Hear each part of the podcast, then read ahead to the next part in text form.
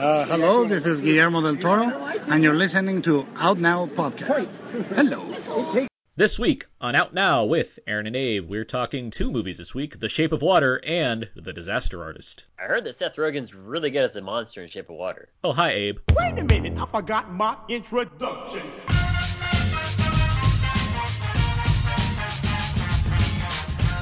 We are now recording, and this is Out Now with Aaron and Abe. I am Aaron, and as always, this is Abe, hello. Out Now is a film podcast where Abe and I discuss new movies weekly. We cover some various movie topics, jump into a mostly spoiler-free review, then jump back into other film movie topics. This is episode 310, 310. We're back to the evens, and I don't know how I feel about that. we'll be back to the odd numbers next week. That's just how. Is that how, is that how it works? That's how math works, I think. oh, okay, all right. all all of math. That's how it's all of math works that way. Uh, th- this week we have another double double hitter. You mean a double feature? No, I like double header. We have a double header. Double. You said double hitter before. I said a double heater. That's what I said. Oh. We had two of the pitchers from the Sandlot. We had double heaters. Okay, all right. His name wasn't Heater, but he threw Heater. His It all- wasn't Heater, It, it adds Heater. in my mind. It adds up. So, uh, there we go. Regardless, we have two movies we're talking about this week. Once again, we've spoiled you last week with two movies, and we're like, why not do it again? So this week we're talking The Shape of Water from director Guillermo del Toro and The Disaster Artist from director James Franco. That's a sentence I don't often say from those two directors in one sentence, but yeah, there you go. Uh, so yeah, we're talking The Shape of Water and The Disaster Artist, and joining us to discuss both of these films, we have from Movie Bill Magazine. He's just finished gobbling down some key lime pie. It's Todd Gilchrist. Hi guys, how are you? Good. And also joining us for the first time this week, he's a contributor for Forbes, Nerdist, and The Village Voice. He's my favorite customer. Hi, doggy. It's Luke Thompson. Oh, hi guys. What's new with you? Oh, Luke. I didn't know it was you, Johnny. That's me. Hi, Aaron. Luke, good, good to have you joining us for the first time on the show. Yeah, welcome Glad to the be show. here. Very Actually, glad for a second here. there, I thought it was actually Tommy Wiseau. I mean, I, I just couldn't tell. I've been in for Halloween. Todd can attest to that when we had a show before. I can indeed. well, no, yeah, always good to have new guests on the show. And uh, Todd, of course, I'm glad to have you back as well. I'm always happy to be on the on the show, guys. I, I love it. that's, that's what we like to hear. Effusive Touched praise. me right in my heart there. Uh, but yeah, that's all right. Enough with the pleasantries. Let's let's get just to show notes real quick. First up, we have a new commentary track up. Um, it is for The Empire Strikes Back. Uh, I've heard of it. I heard of it. Yeah, it's a good one. I was joined by uh, by uh, Yancey Burns, Brandon Peters, and Scott Mendelson. We had a good long chat talking about Empire. We had a lot of fun. We had way too much fun and debates talking about Empire and other things involving Star Wars. So much so that we could probably record another commentary track about Empire and have like an entirely new conversation, and it'd also be worthwhile. But this one that we have now, very worthwhile. A lot of fun to do. A lot of I assume a lot of fun to listen to, uh, because that's what I do. I assume about my own podcast, and um, so yeah, if you want to check that out now, it's up on iTunes and Audioboom. You can find that and get yourself ready for the Last Jedi by listening to a commentary full of people that have nothing to do with Star Wars besides liking watching it. Um, so yeah, that's out of the way. Uh, what else? iTunes reviews, iTunes reviews and ratings. Good to get those. Helps out the show. Helps other people find the show. If you want to log into iTunes, search for Out Now with Aaron and Abe. You can do that. You can give us a star rating. That'd be cool. You can even write us a little review of some kind. Yeah, that'd be very, very much appreciated. And thank you in advance. Yeah. Um, Even if it's negative. Hey, we welcome all types of reviews. we we like creative feedback. If I just- mean, you know, we hope that we hope that it's not negative. Ideally. but, yeah, Todd, you know, Ideally, someone's like, "All right, it's minute four of this podcast. When do they get into the disaster artist?" And we're still talking about iTunes reviews, and they're thinking, "Okay, maybe I will write something, and it won't be nice." We embrace this. We embrace the concept of this happening. You can cry, you can laugh, you can express yourself. But please don't hurt each other. there you go. exactly. go. It's a trip seeing Wiseau like on Jimmy Kimmel talking about this. Whatever. We'll get we'll get there. We'll get we'll get we'll get to this. It's very meta. We'll get to the fact that Tommy Wiseau like is well known now for various reasons. Um, let's let's move on though. Let's get to know everybody. Where each week we ask each other a question or two, try to set the tone for the podcast. We better get to know everybody. That's good. wasn't bad. I like that one. I'll take it. I have a question for you guys. All right. All right. What is the max number of belts one should wear? Hmm. I mean, are we talking this decade or like 80s, 90s? Well, or if just you- overall? Well, say you're presented with an unlimited number of belts. Like, what's where, at what point are you like, you know what, this is enough? Ideally, zero. You want to get the perfect fit pants. They just don't exist. unless you get them custom tailored all the time. Yeah, because we're film critics and we can afford that. I'm gonna go with the uh, the standard one. I mean, that's kind of an accessory within itself, right? Sometimes you don't even need them. Todd, I'm looking to hear some difference here. All right. I mean, are you Uh, talking about like pants belts or ammunition belts? Because yeah, because I was like. Neo's got like 42 belts, and Let's that say makes sense for him. Let's say for the sake of this conversation, waist belts. Okay. Uh, unfortunately, I'm going to have to agree with one. Um, that said, if I were Michael Jackson on the cover of the Bad album, Oh, it yeah. might be two or three, Oh, and I think that would be entirely appropriate. And I wonder uh, if that may not have been an aesthetic influence on one Tommy Wiseau. G- given the the hair and the glasses, it's hard to not see that. Actually, now that I think about it. It's pretty definite. I Wait think. a minute, are we making a conspiracy theory here? No, we're just talking about local New Orleans legend Tommy Wiseau. if you got a, if you got a question, I do have I do have a question for you guys. Where do you think Tommy Wiseau is really from? Or do you believe that he's from Louisiana?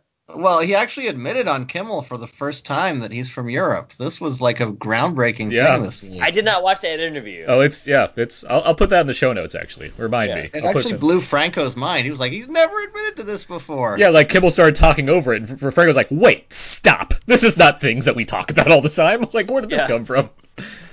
Well, did he back off of it, or did he just? I mean, did he No, continue he- to own up to it? No, he said he, he said specifically, at least on cable. I don't know if there's other areas, but he, like you know, in front of a live audience, he said, "No, I'm from Europe, but like he grew up in New Orleans, like or like like he was kind of vague about that, but uh, but you know, he started saying, well."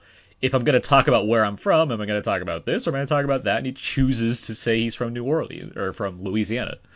So that's, I guess, Okay. he's still. Okay. I mean, I- we all I mean, know he's from Europe. yeah. I find Yeah. the Poland theory quite plausible, which Mm-hmm. has been put forward by a Redditor.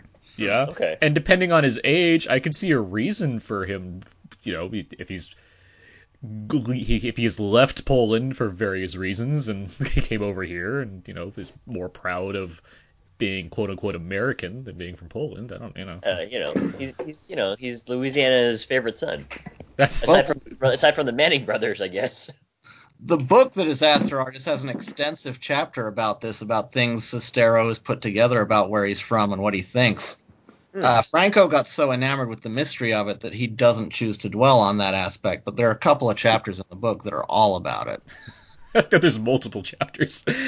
I, I should read this book because this fascinates me. But You should. I mean, when I was reading it, I was like, when they make a movie, these chapters are going to be done in animation. And I'm a little disappointed that didn't happen, but There's always the Blu-ray. and that said, if there's an audiobook narrated by Franco as Tommy Wiseau, that'd be the ultimate way to read the book, I think. But there yeah. one narrated by Sestero as Wiseau. That Oh, okay. okay. Well, good thing Audio Boobs are spo- or Audi- Audible is our sponsor, so we can see if we can figure that one out. Anyway, Abe, you, you had your question. All right, so that's it then, right? Okay. Well, that's how you play. No, everybody. All right, let's move on now. Let's get down to Quickies. Yeah. Each week out now, we have a movie to talk about. Movies are movies are series out on cookies. Damn. Why did you go? Why did you go an octave lower there? I, I was I was feel I was feeling the rhythm and the rhyme. okay, feeling the rhyme. Yeah. Yeah. Get on up. It's it's bobsled time. Abe, have you seen any other movies this week? I watched The Room, and uh, it's you know I I'd heard it before. I'd seen bits and pieces of it before. I hadn't seen it in full, and I watched it in full. And sure, it's bad, but at the same time, you know, it's it's one of those things where it's kind of like amazingly bad. So sure, I I wouldn't recommend people just you know on a Friday night go out, have dinner, and then go and pop in the room. Uh, it's kind of more of like a, a cocktail party. Yeah. you know, it's more of like a cocktail party in the background when you guys are just like chumming it up for New Year's or whatever the case is, and you're like, "What are we watching?" Uh, it's either that or the new Point Break. One of those two should be your background movie for fodder at a New Year's party. So here's here's a question because we've done this show a number of ti uh, years, and you you know you've had various worst of the year lists as far as movies that you just absolutely couldn't stand. Would you say The Room is worse than any of the movies that made your worst of the year list? You know what's weird about that is it wasn't bad enough for me to turn it off, which is and I don't know why because I, I've only turned off two movies in my life, and one of them is Kung Pao, and the other one is, is Mr. Bean movie. Uh, but I was I was Second young for Mr. Bean movie is where it's at. The second one. Mr. Bean's Vacation or whatever. Like Yes. Mr. Bean takes a holiday. Is that what it is? Yes. Yeah, that's a, there's there's some solid Willem Dafoe in that movie, if I'm not mistaken. We need more Willem Dafoe. This was his first one with like, the other attorney from Ally McBeal. Peter that- MacNicol with with um, Yeah. Za- Za- Janosz from Ghostbusters 2. Janosz. Yeah. Janosz. Yeah, yeah. oh, Janosz. But So, he's from yeah, the Upper West Side, so let's not Yeah. let's not cast any aspersions about his origins. I believe him. I remember, that's a que- that's a question he asked him too. He's like, "Where are you from?" Janosz. He said, "Oh, the Upper East Side." That's- yeah. He's from Tommy Wiseau's hometown. yeah. New Orleans. Wait, so finish your thought. Sorry. I, anyway, the, the thought is that it, it wasn't bad enough for me to turn it off, but maybe that's because there was already fascination behind it. I mean, if I had if I had literally found this at a blockbuster in like 2004, I don't know, uh, Yes. I, I would have really been like, what the f am I watching here, and why am I spending my time doing this? But I think the fascination behind it kind of drives it a little bit further. So it wasn't one of those things where I was just, you know, grimacing all the time and slumping in my chair or slapping my face. It was just more like, wow, this is this is uh it's bad, but at the same time it's like, why is this so bad? I'm curious now about the origin. So I'm glad that Greg decided to write this book and uh, the disaster artist was made. I mean, we'll get into it a little further, but yeah, no, that's a good question. All right. Uh, Luke, what other movies have you seen recently?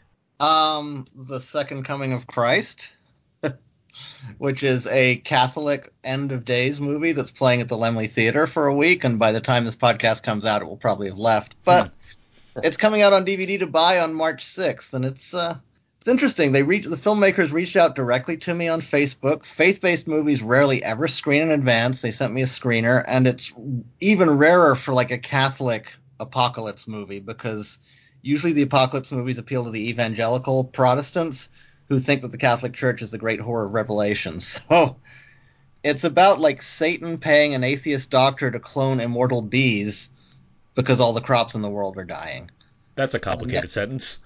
And then Jason London is like the version of John the Baptist for the modern day. And uh, it's it probably sounds more interesting in what I've just said than it actually is. I mean, I'm looking at photos here on IMDb, and Tom Sizemore's in this movie, so I know that's got to be good. Tom Sizemore is in one scene and it's completely irrelevant to the plot.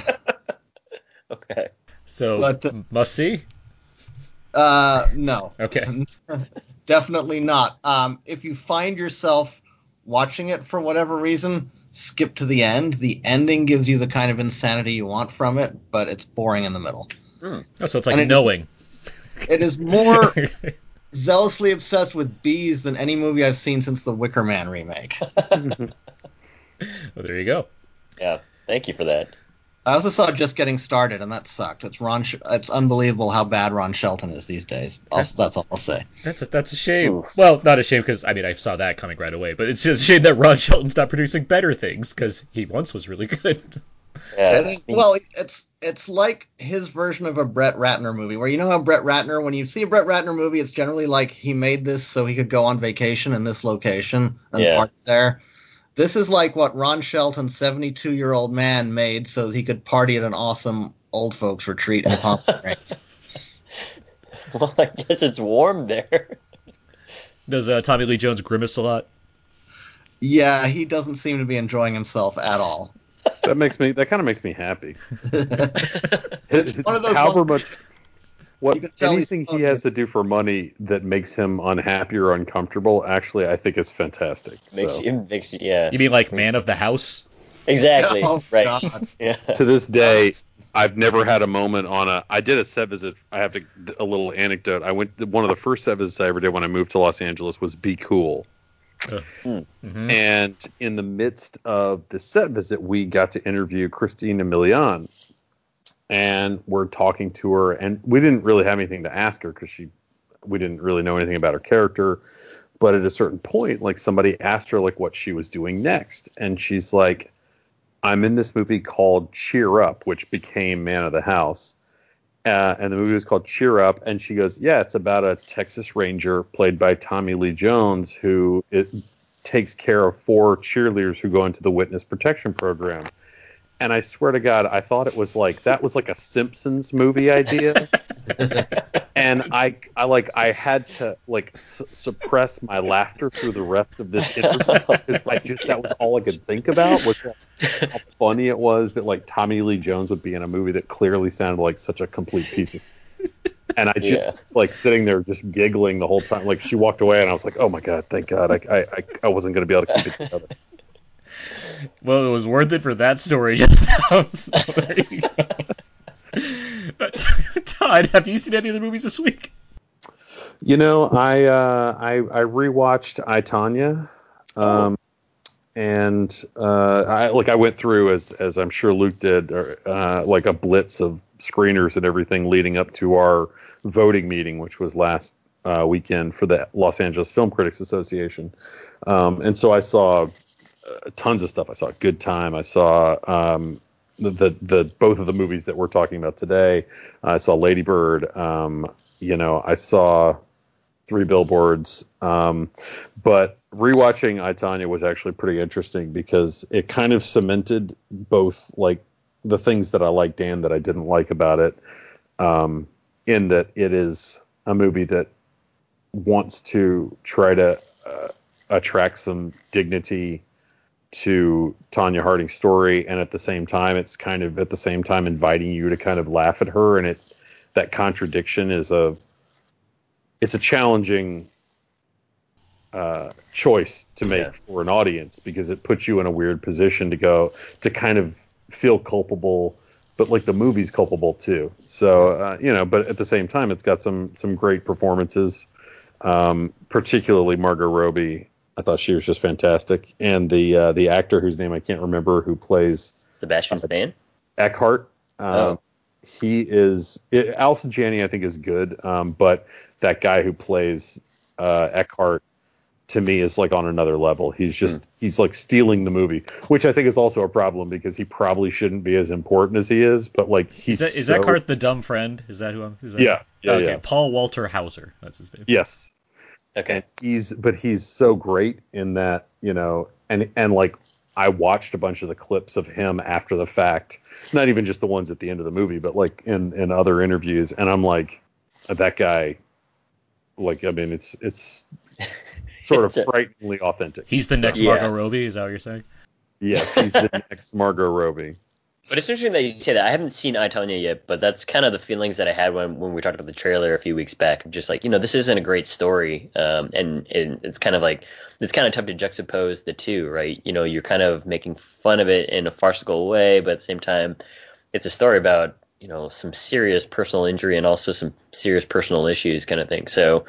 I'm, I'm curious to check it out. Still. I'll be I'll be looking forward to when you see it so we can talk about it more in depth in a future episode because I I've refrained from talking about it because of this. So I there are, I I have some thoughts that might align with Todd's and my you know, but we'll see. So- Oh, we'll find out in a couple weeks. Yeah. Um, I've seen a few things this week. I tried to catch Okay. up on some documentaries that I've been missing out on, Nice. um, and there's still more that I really want to see. Um, but two I did watch was uh, Chasing Coral, um, which is the film that talks about basically how we're terrible to our environment and now we're losing the coral in the world. Um, but I thought it was a Rick Grimes biopic. yeah, it's yeah, it's it's it's it's season zero of The Walking Dead, where he's just chasing his baby son Coral all around the place. Uh, but no, yeah, it's uh, uh, yeah, it's about the coral reefs and how they're vanishing. Um, And there's some very emotional, you know, stuff from some of the people involved who you know don't want to see this happen, but they like go diving and they see these horrible things going on, and it's just it's heartbreaking. At the same time, this is one of the best shot movies of the year, and certainly one of the most colorful. Like there's some great cinematography in this movie as far as kind of showing you this wildlife, essentially, and the, you know the oceans and whatnot. And just the way it's the cameras, you know, kind of getting this footage and like showing you these intense close-ups on coral uh, between the um, uh, what's it called, um, the Barrier Reef. Not the very the uh, the the type the time lapse time lapse filming, Oh, okay. uh, where they kind of like yeah show you like the de- the degrading nature of the reefs and whatnot. Like there's some stuff there. It's like oh this is sad, but it's like really neat to look at. Um, so that's one of the one one of the ones I saw. Uh, the other is uh, Step. Uh, this was uh, Oh yeah, yeah. it's the documentary about the um, the uh, the Inner city program. yeah the inner city program for a high school team in uh, Baltimore, inner city Baltimore. So it's like The Wire, just way cheerier. Um, it's not like that, uh, but no. Yeah, I it- was like, that doesn't sound like it, that doesn't fit at all.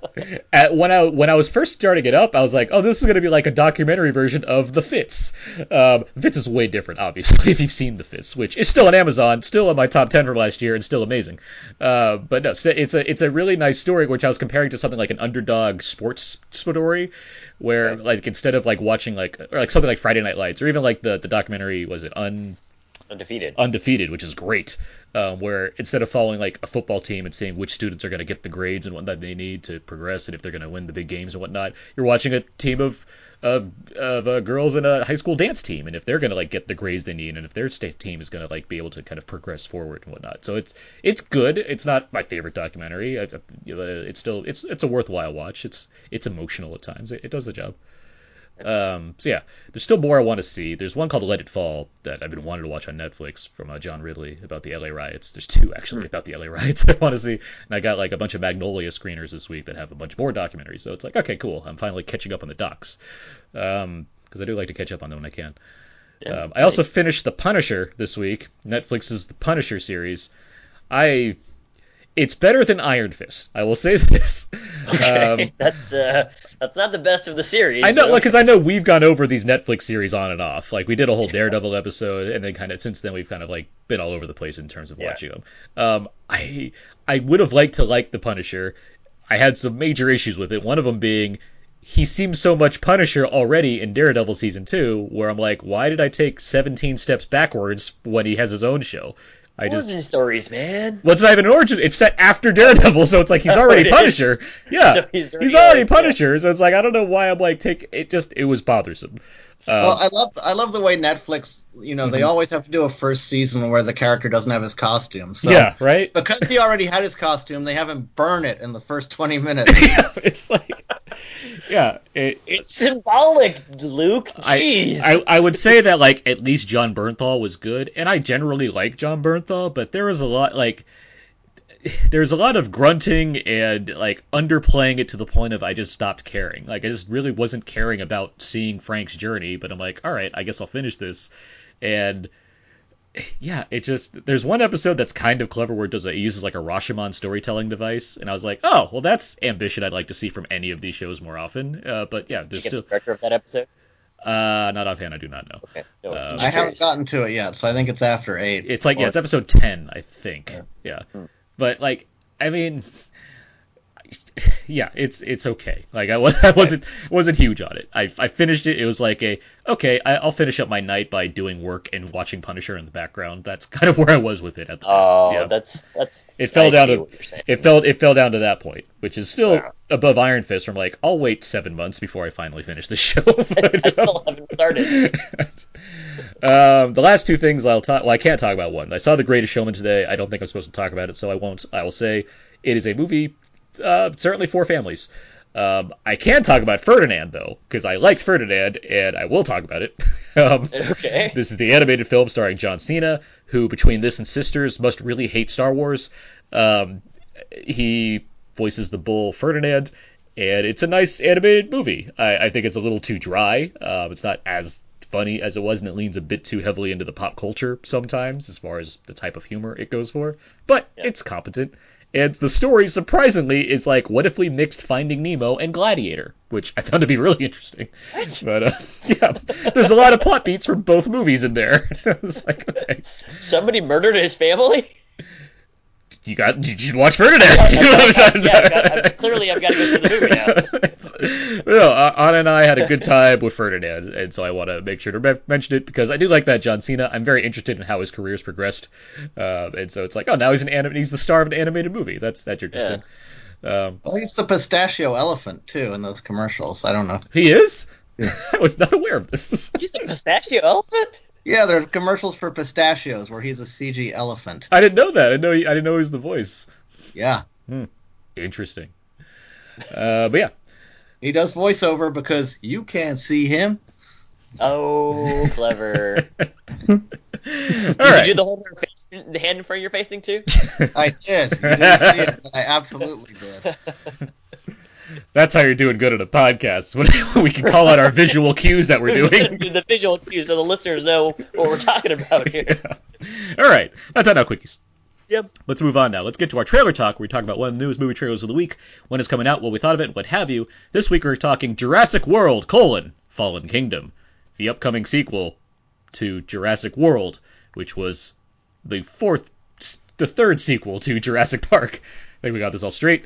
Uh, this chapter in the Jurassic franchise uh, is directed by J.A. Bayona, who uh, directed what a uh, The Orphanage, A Monster Calls, The Impossible. Um, this still stars Chris Pratt and Bryce Dallas Howard. Uh, it brings on a few people, including Jeff Goldblum, who's returning apparently, and Justice Smith from The Get Down, a show that I was a fan of. So it's like, oh, he's getting work. Cool, good for him. Um, the story is set four years after Jurassic World. The island, Isla Nublar, Nublar um, apparently has a dormant volcano on it, and so now they need to go and save the dinosaurs from said volcano, which is causing all kinds of havoc. I'd imagine. Right. Yeah. Well, let's start with Todd. Todd, what would you think of the trailer for uh, Jurassic World? Uh, that's about what I thought. Uh, no, I mean, you know, uh, I've I've read a lot of reactions in the last, you know, like week about this trailer, uh, most of which I agree with, and most of which were negative. Um, you know, Matt Singer very astutely observed that like it doesn't, it's a, a completely idiotic premise to the idea that they have to go back and save dinosaurs when they can just make more dinosaurs. Um, uh, but I don't know. To me, the the whole thing, it, I, th- I think that the the franchise itself has been a series of diminishing returns because every movie is exactly the same. They go to an island, the dinosaurs go crazy, and they have to figure out how to survive. And it's uh, like I just think I think unless you like completely reimagine the concept in some way, like there's just nothing left to do with it that's going to be at least uh, semi-original uh, that's that interesting. So my uh, enthusiasm, particularly after Jurassic World, is at a sort of pretty terminal level. Um, but uh, you know, I'm like, all right, there's some more dinosaurs and Chris Pratt and and uh, Bryce Dallas Howard and Bryce Dallas Howard, who I, I mean, one of the articles I wrote was like, oh yeah, those two people. Um, I mean, it's like I don't remember. uh, Like I think I only remember their names because that article. I think his name his name is Owen or something like that. But I'm like, do people care about these characters? Do they want to see them come back? I don't necessarily think so. Um, uh, of course, like bringing new people to an island and having them chased around isn't exciting to me either. But it's just kind of like this whole thing is like IP self perpetuation rather than a, a story that deserves or in, in any way earns like another chapter. Um, so, in other words, uh, I have a muted enthusiasm for it. Luke, are you also standing on an edge of a cliff like Todd, or do you have different thoughts on Uh, Jurassic World? I, I concur with a lot of what Todd says. I will say I am that one guy who did like Jurassic World. It was like in IMAX 3D, I got to do what I always wanted to do, which was visit that park until it broke down, and then they had like basically a kaiju fight at the end, which was cool. But yeah, this trailer is kind of disappointing. I mean, they set up this whole line of possible military applications, and I'm like, you know, why not drop a bunch of velociraptors with guns into Iraq? I would see the hell out of that movie. Instead, we're just going back to the island again. It's like, why is there a volcano? Why would you build on an island? Why would you build the theme park on an island? Luke, it was dormant. Uh, I'm just, I'm not that excited. There's nothing in the trailer that excites me that much. They've got the evil dinosaurs from Disney's Dinosaur, which is cool, but uh, I like Disney's Dinosaur actually quite a bit. Everyone forgets that movie, but I, uh, I don't. I forget. I just don't like that movie. But- but no, I'm, I will see it probably, but I'm not that excited. There's nothing, there's nothing in the trailer that's a real draw, and Jeff Goldblum is less exciting to me than he is to other people, just because I can't get into that cult of Goldblum as much as I used to. All right, Abe. I wasn't that excited about the trailer either. I thought it, it wasn't that I thought it was dumb. I was actually really annoyed by the the single like two keys that they kept playing from the uh, Jurassic Park theme. Um, and overall, it just didn't really feel. I, I this is kind of what I was expecting Jurassic World to be, the one that was directed by uh, the guy Colin Trevorrow, and it was just a. It just feels like it's. I don't know. I mean, you guys brought up a lot of great points about just plot holes, right? Why would they build on top of an island that has um, uh, an active volcano? I guess dormant active volcano. Um, what are they going to do with the dinosaurs when they all get them? You know, uh, I don't really understand.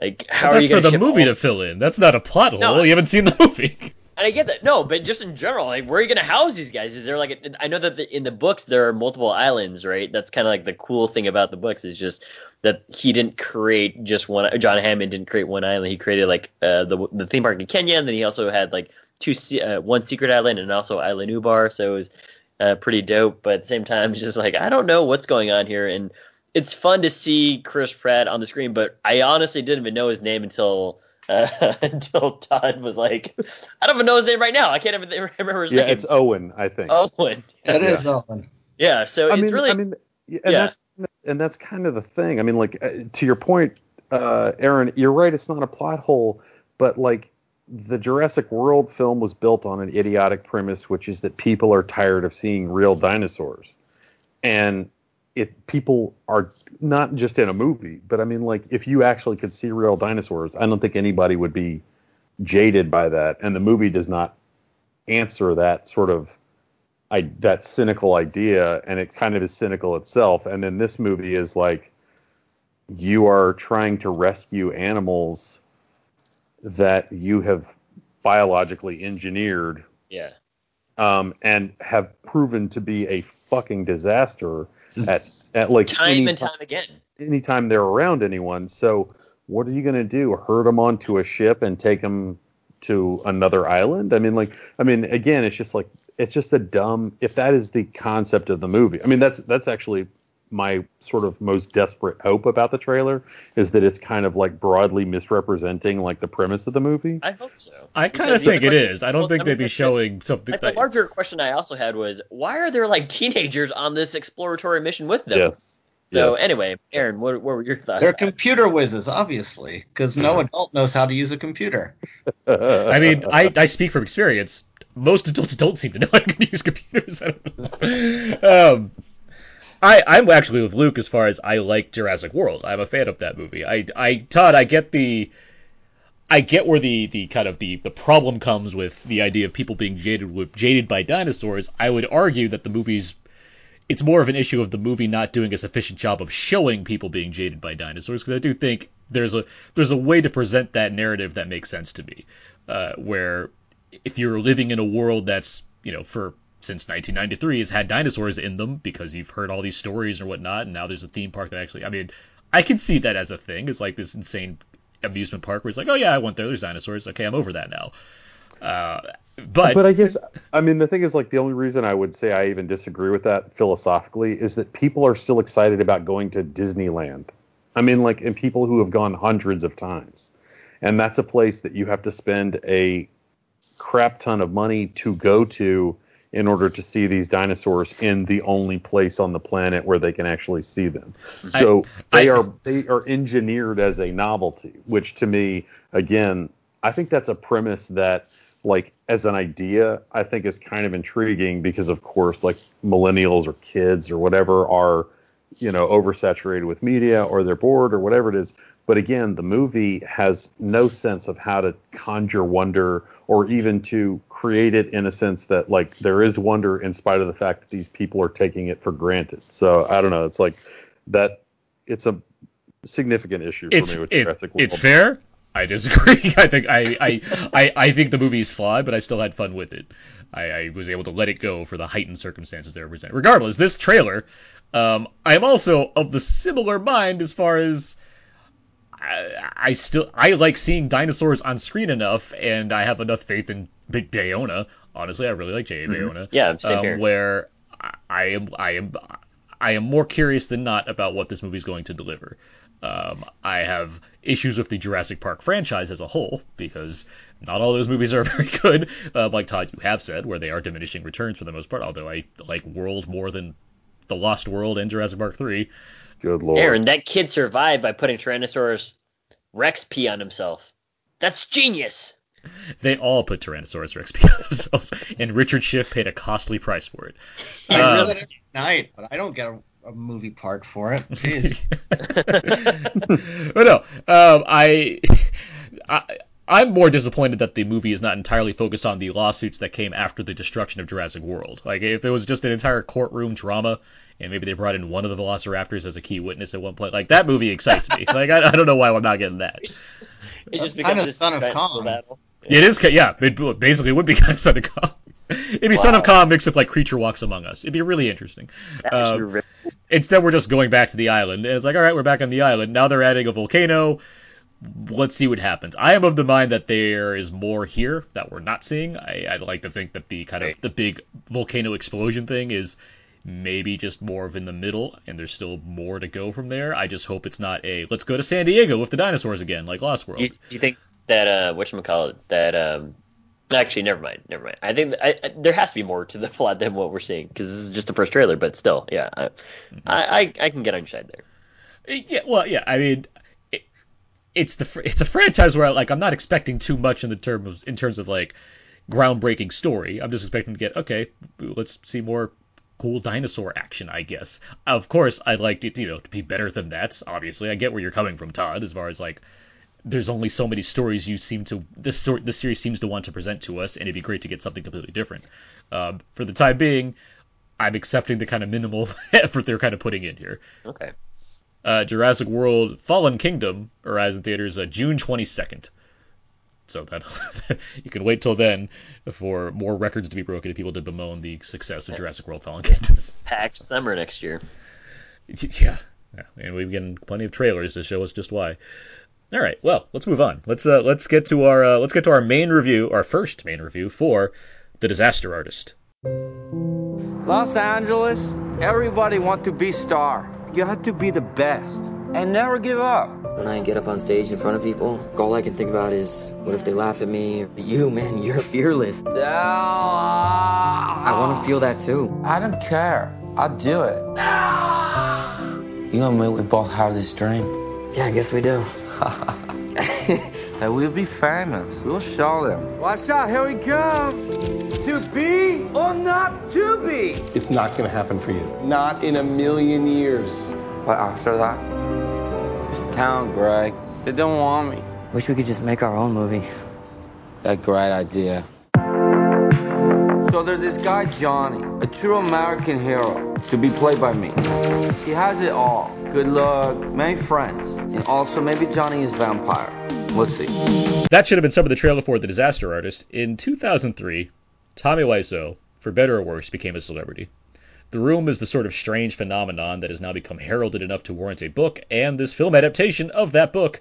The Disaster Artist is a retelling of how Greg Sestero and Tommy Wiseau found each other and went on to make one of the best worst movies ever. James Franco directs and stars as Wiseau, the enigmatic New Orleans native who befriends Dave Franco Sestero. With little talent and success between them, Wiseau decides to write, produce, and direct a movie himself. The result leads to all sort of wacky problems as well as the inevitable final product. Luke, you're you're a Room fan, if I'm not mistaken, correct? Big time, yeah. Big Room fan. I actually have the. I was made aware of this by an LA Times story. I have the earliest dated positive review of it on Rotten Tomatoes. there, Oh, there you go. Oh, And so, I guess what you, you've pretty much answered more, more questions than I had right there. Uh, but so you're a Room fan. Uh, you've Yes. you've read the book. What did you think of this adaptation? It's interesting. There's a lot of stuff the book leaves out, but the movie I think conveys better the friendship. When I read the book, I still didn't quite get why Greg would hang out with Tommy to the extent he did, why he would keep attaching himself to this guy. The movie really conveys, I think, that thing where I think a lot of us have like that one weird friend that maybe, you know, our wives or significant others don't like and our other friends don't like and they don't get. And they're kind of obnoxious to everyone, but you sort of see something in them. And I feel like it really conveyed that dynamic very well in a way that the book didn't quite. Now, there are a lot of things that the movie leaves out. There's a whole couple of chapters, as I said earlier, about Tommy's speculated origins. And one of the things in the book is that Tommy would crash very expensive restaurants by pretending to be on the guest list. They'd say, "What's your name?" He'd be like Bob, and they'd say, "There's no Bob here," and he'd be like, "Oh, I mean Mike," and he'd keep doing it until they find a name. Then he'd just walk in and demand a cup of hot water to drink, and just be generally obnoxious. And in the movie, for budgetary reasons, I imagine they'd eat at these cheap diners all the time. But uh, I feel like it got the dynamic of friendship and really sort of put across why Greg would put up with Tommy and what the bond is. And I also like that they collapse the timeline at the end because the book ends exactly like the movie Ed Wood. It ends with them sitting in the audience and the lights going down. And it's fictionalized in the movie a bit because it didn't take on the cult status and have Tommy retcon it as a comedy right away. So the movie collapses that, but I think it's fair game, and I think it makes for a better conclusion ultimately. And I've totally spoiled it. I realize. I apologize. No, not at all. Where the room is. We all know what happened with the room, so I don't think I spoiled it that bad. Uh, yeah, I think we're fine on that front. Todd, what is your relationship with The Room, and what do you think of this film? Uh, well, I've never seen The Room. I am, uh, quite frankly, more familiar with the billboard that, that was on uh, Highland Avenue because I would drive past it for years and years and years, going every like two years. I would be like, "Is that still up? What What is that?" Um, and so, but but but you know, I mean, like, and then I heard that it became sort of a cult film. I didn't know anything about it, so uh, but. Uh, I mean, I think the movie is good. It's interesting that there has been so much sort of rhapsodic affection for it um, because I'm not sure that it fully, to me, graduates to more than like sort of a, a sort of a curio. I mean, I, I find it to be interesting, and I mean, like it's a kind of cool, you know, funny character study. But I'm not, you know, I mean, I, I I would I, I would sort of argue that like trying to imprint too much like uh, you know, uh, this the pursuing dreams and things like that. I mean, to me, that's like maybe an overstatement a little bit. Uh, I mean, th- like these are not people who have, in my opinion, like profound talents. Um, who are you know desperately trying to achieve their dreams. It's sort of like they're obliviously pursuing them. Um, uh, again, and I don't, and I say that not to denigrate uh, a movie that I haven't seen as much as I am just sort of the depiction that they're given, uh, that, that is made of them in the movie. Um, you know, I will admit that um, I have serious problems with Dave Franco's beard. um, I just don't believe that he ever has, can, or will grow a beard. Um, so, like, it's, I mean, that's a, I, I, I say that sort of more as a joke. It, it sort Yeah. of was mildly distracting to me. I mean, I actually think that uh, James Franco was quite good in the movie. He, he nails, and I think I even said this to Luke when we went to our voting meeting, he really nails sort of this very vacant eyed sort of reaction to things that um, the, of of the clips that I've seen of Wiseau, and then also just in general, like that seems very authentic to me. Um, and I do think that he gives a great performance. Um, you know, I, th- I I think just ultimately it adds up to being a like a like a fun movie, but maybe not one that I find is quite as profound as maybe some other folks have. And I kind of actually would ag- disagree with uh, Luke, although I, I don't know how. I, I do understand that there was, as he said, the sort of protracted period between when it became sort of a cult thing and it was like a flop. And I sort of, I think there's something more interesting about that. I mean, not that I want to see a downer movie, but but just that like I like the idea that and I think this actually might, t- to me, speak even better to the themes that people seem to be championing about it, which is that like, you know, and particularly in our era, it's like it that movie like create it was it it became its own like library of memes, but it took many years thanks to sort of the persistence of existing and people coming around to it and all those other kinds of things. And I think that it does make for a very crowd pleasing, sort of rousing finale to the movie. But also, I think that um, th- that a like maybe a few more notes of bittersweetness might make it more emotionally profound for me. All right. Abe, you've just seen The Room, and now Well, you've yeah, seen this I- movie. Yeah, so I watched the room this past week, and um, I watched the room, or I'm sorry, the Disaster Artist uh, as well for the review. And I find it enjoyable, but I kind of fall in Todd's camp when you uh, look further into the movie about the, um, you know, kind of, I guess, additional means of motivation for for some of these folks, um, like Tommy and and Greg, who are just really trying to get on with their um, professional careers in acting. And it would be interesting if you played up some of that drama a little bit more because you get senses of it and hints of it in the movie, um, but it doesn't really uh, ever amount to anything because they're kind of focused on making that movie, The Room. But even the the making of the movie is is not the central focus. The central focus is their friendship and how they've you know made this this pinky swear pact um, to to do whatever they can for each other, which is a really nice story, um, and it, it does end up well.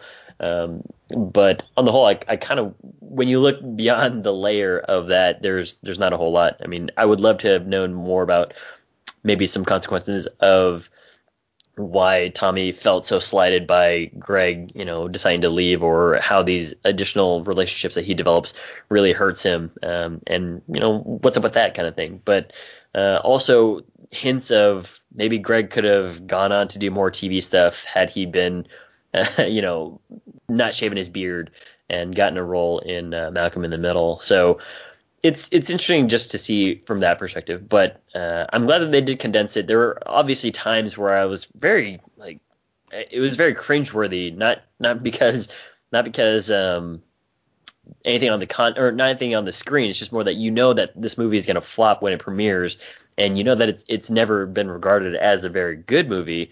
So when they're kind of setting up for the premiere, and then they're going to the premiere, and then the reaction to the crowd is like it, it was actually really well well done just to give me that sense of wow this is I don't know what's going to happen here. I don't I actually I never knew what the what the reaction to the story was going to be.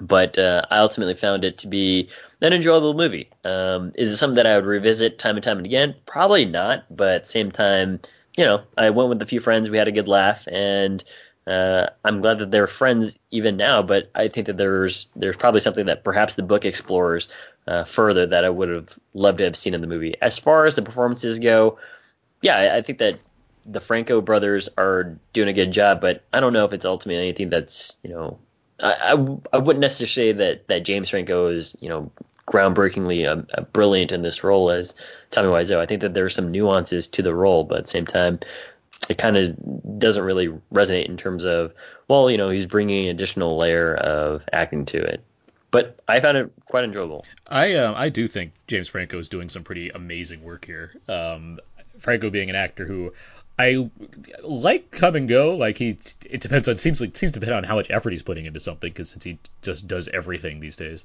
um, and I mean, were movies like what 27 at 127 hours, or even like what's the one with um, Sean Penn, Milk. Um, right, right. Like there's, you know, there's and there's other notable performers. Even like Pineapple Express. I think there's some. Ter- I think there's. Yeah, or I think I've heard uh, good things about his Hulu show too. What? Um, you mean his HBO Uh, show? The oh, bo- oh, the other no, one, the the uh, the, the Kennedy. eleven twenty three, whatever. Right. Uh, But no, I think here, I think this is some of his best work as an actor. I think they, I- I- the beyond just the impression, because it's one thing to do the voice, but I think there's a lot of great comedic timing here, where the comedy that stems from Tommy, in my eyes, is not from what he looks like or how he sounds. Obviously, that's you know that's going to be part of it regardless. But I think the the way he's presenting himself, how he responds to things and whatnot, there's an easy way to just make it all about the wigs and the glasses and what have you. That kind of performance, which is Right. you know that's a sitcom. This is something next level for me as far as what Franco's doing, where he's making this literally he's making this movie, but like his Tommy performance especially if you've kind of I, it- it's been hard for me to say like to see the room before you see this movie because I don't tend to think you need to do like research before you see movies, but it does help here. Like I do think it, it plays a role in like how you appreciate the disaster artist. I think there's different levels, obviously, but I think the the way his character works to kind of create the certain things that you know from the movie The Room is reflected when they're not making that actual movie. But then when they're making the movie, that's when I noticed Franco's really kind of doing something where he's setting aside things that he was doing as Tommy when he's not on camera and presenting this kind of serious version of Tommy when he's on camera and portraying the kind of nervousness or his insecurities or what have you. And th- that's when I really started. I mean, I was already enjoying the movie well enough, but that's when I really started liking the layers that I found in the Disaster Artist. I think as a movie as a whole, my issue is because I like this, I like this movie a lot. I think it's very funny um, on the whole. Um, but my you know, the only major issue is the the friendship aspect to me is fine. It's well handled. I think Dave Franco is okay. I don't think he's necessary. The dramatic side of Dave Franco is not as impressive to me as the dramatic side of James, Frank, of James Franco Sure. can be. Um, but I think the friendship angle, it's something I've seen in a lot of these Seth Rogen, James Franco vehicles. Like that tends to be a key part of their movies, whether it's the interview or this is the end. Like those movies that heavily rely on the idea of bromance and you know what it is to be a good friend and whatnot. That's a generally common theme. So it's like, okay, that's not really showing me anything new. It's nice to see again, but what I came away thinking more was beyond just how funny it was. Is I think James Franco's direction here is very deliberate and quite good because of that. I mm-hmm. think there's a lot of very specific choices he's making to make the film purposely feel amateurish, if that makes sense. I, I think they, I think he's a smart enough person to know who he's casting, why he's casting people certain ways, why he's directing certain performances to be a level of heightened that might not make sense, but I think it's because he's homaging the room so much, and so it becomes this really weird meta movie for that reason, and I really kind of admired it for that reason. I thought it was very interesting. I have watched probably every YouTube impersonator of Tommy Wiseau that there is, Uh-huh. inclu- including the Wood Rocket porn parody. And Franco is next level. He is definitely rating all of those other guys. And Dave, Mhm. I, I, Dave, Dave's acting may not be as good, but I will say I think it's a lot better than Greg Sestero's. yeah, and so that and, and that brings me to that brings up another point because you guys were, s- you know, ta- talking about the Todd. You were talking about this. It was kind of how what we're supposed to be taking away, I guess, from Sestero and Wiseau's efforts versus the others that are, you know, more or less against him or whatnot. Like, there's something there, there's there's some interesting stuff there about like it's not as if these guys that worked on the movie The Room, it's not like because of Wiseau their talents were not discovered. These various line producers and you know production designers and uh, what Seth Ro- what's Seth Rogen the um the script guy? Yeah, the script- yeah, script supervisor. supervisor. Like I, I, I it's not like I and I mean these are somewhat smaller roles as besides producer director what have you but like it's it's not like I've seen these guys go on to do other things be, like because of their inherent talent that they have over Wiseau um, even if they're more experienced. And I think the the movie's making some neat choices to kind of address that. As far as is Wiseau, I mean, he might he might not have made the best movie ever, but is he really out of his element, or is he kind of hitting at something? Like, is is, is there something more going on as far as what he's trying? Like his his knockoff Tennessee Williams screenplay and all his horrible choices, but is does he really have some talent under there? And even if you watch like the the post credit scene, which has Tommy Wiseau in it, it's like I can see someone channeling this kind of energy and putting that into a good movie. Oh, he has sorry. Sincere ahead. passion to him. I, you know, Yeah. it doesn't always execute in the way that he wants, but I think that's what people respond to is that he, there's a genuine quality to the energy that he's putting in. It's, when you take an improv class, everyone says, you, you know, lean into the experience. Don't go up on the stage and be half-assed because that's the worst thing. Uh-huh. you just be big, commit to your choice, even if it's a bad one, it's still going to be better than not committing to it. Yeah, I, I liked his energy when he was doing, you know, the plays early on, and when he's basically getting Greg out of his shell of, hey, look, you know, this is all They're the performance kind of thing. Yeah. Yeah. Um, and I, I liked actually how it hinted at he's not very good at it in a professional setting. You know, when he's going to these auditions in LA, and they're like, "Can you lose the accent and just do it regular?" He's like, uh, you just hear him mumbling. Um, and it, it genuinely looks like it hurts him, uh, even when he meets Judd Apatow, which you see in the trailer, who's playing a, a producer. Um, Big famous It- producer. big famous producer, right? Uh, who hates the waiting staff because they got here two two shows or two, I guess, scenes late. But um, it's really one of those things where I I would have liked to see that explored a little bit more. Obviously, they have an idea of what they want to make in mind, and I uh, am just viewing it, which is it's fine, but um, it would have it would have added a little bit more layer to I think the characters that that uh, would have made me appreciate them I just from from that point. In that regard, it's just like I, I don't know what I'm not getting out of those scenes where I need more. When you say Sure. that, like I, I feel like I. The, that just sounds And- like and that again, sounds I'm like not, Pat- I'm not asking for them to redo it, and I'm not saying that this is bad. It's just uh, I know that there's probably more in perhaps the the nuance of the characters that uh, that uh, I think would have been interesting to explore. if it's not it's reaching you, kind of if it's- just like if, a, a hope. if it's not reaching you, it's not reaching you. I get that. I, I guess the cause you, you're both suggesting, I guess, that there be more of a kind of a darker take on some of the material to Oh. make, the, make the drama register more.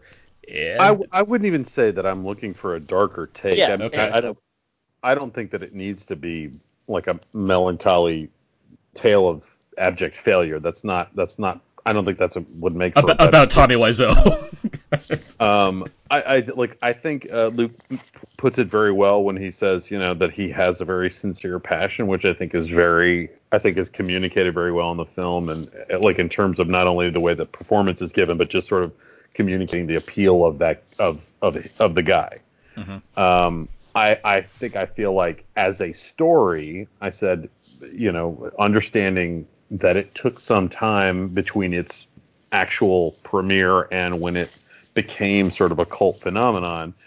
I think that actually could have been a good, like, sort of climax slash payoff for the movie. That it's not that it that that transformation did not occur over the course of the premiere of the movie as much as it did, you know, everybody went through this process and it was kind of miserable for everybody except for Tommy Wiseau, and it didn't work. And then this cult grew up around the movie, and I think that actually would be a more interesting story than like, oh yeah, it worked out in the end.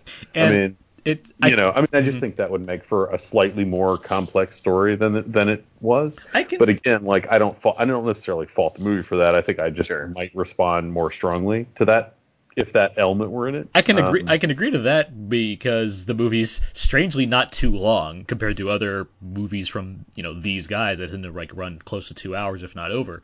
And so it's like this is only an hour forty five minutes. I I mean, I could have dealt with seeing more of this movie, and yeah, by way of going that route where you do explore the the build up to cult sensation as opposed to it's immediately thought of as a cult sensation. It's like okay, uh, I that that would have been an interesting area to explore. I think that just takes away from what Luke, what you admired about the film, which is you know keeping it focused on the friendship. And if Yeah, the, prob- the problem with that take would be that Sestero has no agency in the build up to it becoming a cult movie because he had nothing to, you know, he didn't start coming to the screenings even until after it had become a cult movie. Let's so uh, then, yeah. then your protagonists become the people who made it into a cult hit, and they're completely new characters. So there, there might be a way to do it, but it would take a lot of wrangling that's not in the book and would all be extra. Well, I would say, I mean, I would say that I think that like the, the idea, if it, because the movie is built around Sestero's story, that he goes through the process and gives everything he has, and it kind of destroys his career for him to be in this movie. And then through just sort of the persistence of Tommy's vision down the road, it works out. I think that actually would be kind of interesting. Like, I mean, it's not. I mean, he didn't make it a cult movie. Neither did Tommy. It just, except for that he like kept it in theaters. And so he's like, it estranges, it ruins. I mean, however much this is reflective of reality, and not not to be like sort of fan casting what the movie would be, but like the idea that they go through the process, they make this movie, it ruins their friendship. They finish the movie, they go to the premiere, and it's like, oh, this was a disaster. I have no career. This Right. guy that I've committed my life, my career to, has ruined it for me. And then it goes blah blah blah. Six months later, two years later, whatever it is, and he sees that it's still not only a billboard, but he goes to a screening just to be like, oh, geez, what is this? And he goes in, and people are laughing their ass off, and the movie ends, and Tommy gets up there and goes, didn't I make a great comedy? And everybody loves it. You know, I mean, like I think that, and that it, and then he's like, "Oh, here's Greg," and then they bring him up, and everybody cheers for him. I mean, like mm-hmm. to me, that feels like a good way to give him some degree of validation after submitting himself to this journey. Yeah, I would have I would have responded strongly to that too. And again, it's not a criticism of what I did see on the screen. Obviously, we know that there were things like this that happened. They just you know decided to to they chose to That's yeah, their shoot own way to dramatize the situation. Right. Let's let's Yeah. jump back a step because we're talking a lot about how the room became the room. Essentially, there's a lot of other things going on in this movie. What do we think of the um, the the casting overall because there's a lot of people in this. Obviously, it's a lot of just like, hey, you guys want to be this role in this movie because we're friends. Everyone that they know is in this film. Is anybody did anybody else stand out to you guys, good or bad? I guess. Um, I mean, not especially. Yeah, I I mean- mean, we, we kind of talked about it off off air kind of thing, but just um, that Chris R was uh, Zac Efron with a beard. I was like, oh, I didn't I didn't actually think about it until I was like, I had to look closer at it. But obviously, when he shaves, it's it's him. But in terms of the in terms of the casting, I just felt as though it was kind of just a production among friends, right? You mentioned it earlier, Yeah. where um Franco and and uh, Rogen they, they love just working with their buddies and making movies, and kind of just feels like a continuation of that for this. I'll say Ari Graynor. I liked her as Juliette Danielle as Lisa. I thought she did a really good job, and she consulted with Juliette to actually get the part right. So hmm. And see, that's I and I agree. I think I think she's good. I think Josh Hutcherson's really good as the the boy actor, As Denny? As Yeah. Denny. he doesn't, he doesn't have enough. I wanted to see more. Well, that's of him. that's what I'm saying. I'm saying I think he was compelling enough as this version of this Yeah. person, where it's like I like seeing this. Yeah, I Um, mean, even Jacki Weaver's really good too. Jacki Weaver's good, in, like small, which is such Yeah. a like. All right, there she is. She's here, and she's Um, great. Yeah. I She, think she's got a great line of uh, of why this bad movie exists, kind of thing. You know, when they're having lunch, and she's just like, "Well, any day on a movie set's better than a day, you know, in an office, kind of thing." It's like, see, I, I, there's some humanity here that they don't really continue to explore, but it's nice to have these moments in there.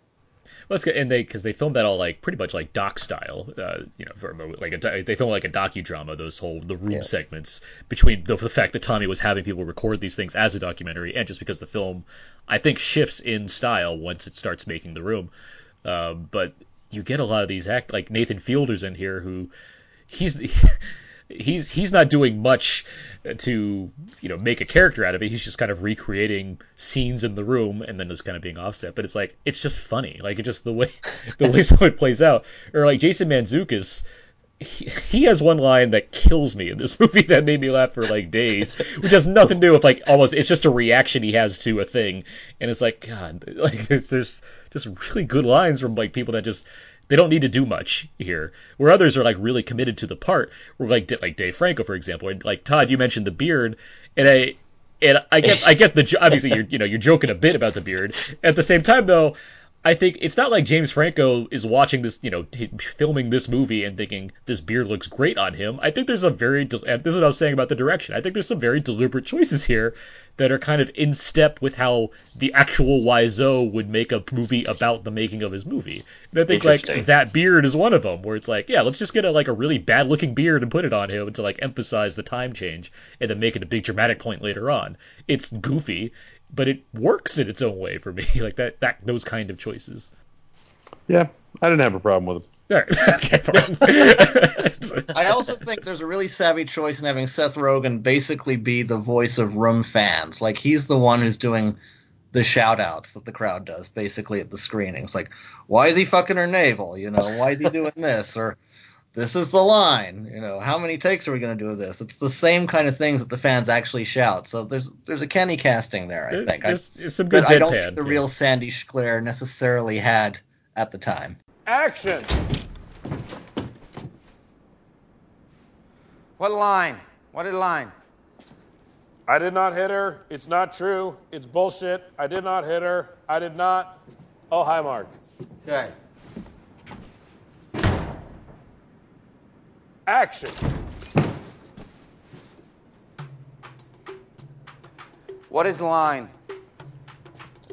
I did not hit her. It's not true. It's bullshit. I did not hit her. I did not.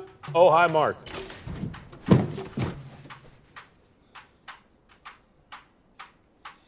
Scene 112, take 13, mark it, action. I did not hit her. I. Okay, okay. Line. I did not hit her. It's not true. It's bullshit. I did not hit her. I did not. Oh, hi, Mark. Take 17, action. I hit her. No. Do you want to change the line? Script is script. Script says same. You're doing great, man. We'll get there. Action. Action. Action. Action. You have to say out loud. I can't hear in here. Say action so I can hear. Okay. Yeah, and like like Paul Scheer, he plays like an amalgamation of like a number of the deep because there's like four DPs on the room because they kept getting like fired or whatnot, right? And Yeah. um, he takes it pretty seriously, like the way he respond. Like there's some asides uh, he has that are like with Seth Rogen, like they're basically like Statler, Statler and Waldorf on the on the backstage. but like he also has some moments where he's like fighting for Ari Graynor, he's fighting for Juliet's character, and it's like right. I can see why, because it's, it's just like these choices that Wiseau's making. But then that's why I like Franco again, where Franco as Wiseau in these moments where I think there's a, I'm, okay. Here's a, here's a back. Let me back up. Luke in, the, in the writing of, in the writing for the book that Sestero wrote, does Yeah. it portray Tommy as like a bad guy? Like, does it make him seem like he's a villain against everyone else when he's making the choices he's making to make the room? Uh, to a point, yeah. It portrays him a little more, with a little more, I think, hostility than the movie does. Mhm. And Wiseau, I think, obviously took that to heart because when he was asked about the book, he said it's 40% true. When he's asked about the movie, he says it's 99% true. and I can I can see hmm. why, regardless of the true version of the story or whatever. The dramatization of this presentation, that's what I that's where I like Franco here, where it's I I get why he's acting, or at least the the movie's done a good enough job for me to understand why he's acting the way he's acting. Where I never think it's out of malicious intent. It's because he's trying to ape the concept of being this big heavy director who's making choices like Hitchcock would to throw gir- throw, Yeah. throw bird against girl on stage and like this nonsense that he's like talking. It's because he thinks this is what directors would do, not because he's a bad person. He seems the epitome of nice when you put him with Greg and everybody else, or how he tries to present himself and just be a fun guy. But in like director mode, he's like he's he's essentially playing a part, which is what he's Yeah. doing in his own movie as well. And that's Which, those. which is interesting because he he brings it up himself when they're talking about you know was Alfred Hitchcock like, he on the set of the birds he threw real birds at people. It's like I'm being a director, and I was like oh you know he's trying to run the show here right. So it's interesting that you brought that up. But yeah, it's just those are those are the things I appreciated. Those that's why I like that's why I beyond just like liking it as a like hey this was funny enough to watch. I do think there are elements there that make me appreciate the effort that went into especially James Franco for being like being such an obsessive over the book apparently like he like he he apparently didn't see the movie The Room till way after he read the book. Like he read the book first then he found out that there was the, the room and like you know actually saw it. And it's like I get it. I get where this kind of his love for this whole enterprise has come from and how he's tried to present it here. Any other thoughts on the disaster artist before we uh After hearing everyone talk about it, I want to see it again. I do, I do too I feel like everyone here has contributed to my enjoyment of it to another level that I'm going to appreciate yet again. I So I'm, I, I'm looking forward to a second viewing. I've seen like Regal's putting up like what Disaster Artist and The Room back to back. Back to back. Yeah. Yes. I- I- do- As as a fan of The Room, did you think that's a worthwhile experience to see like both things back to back?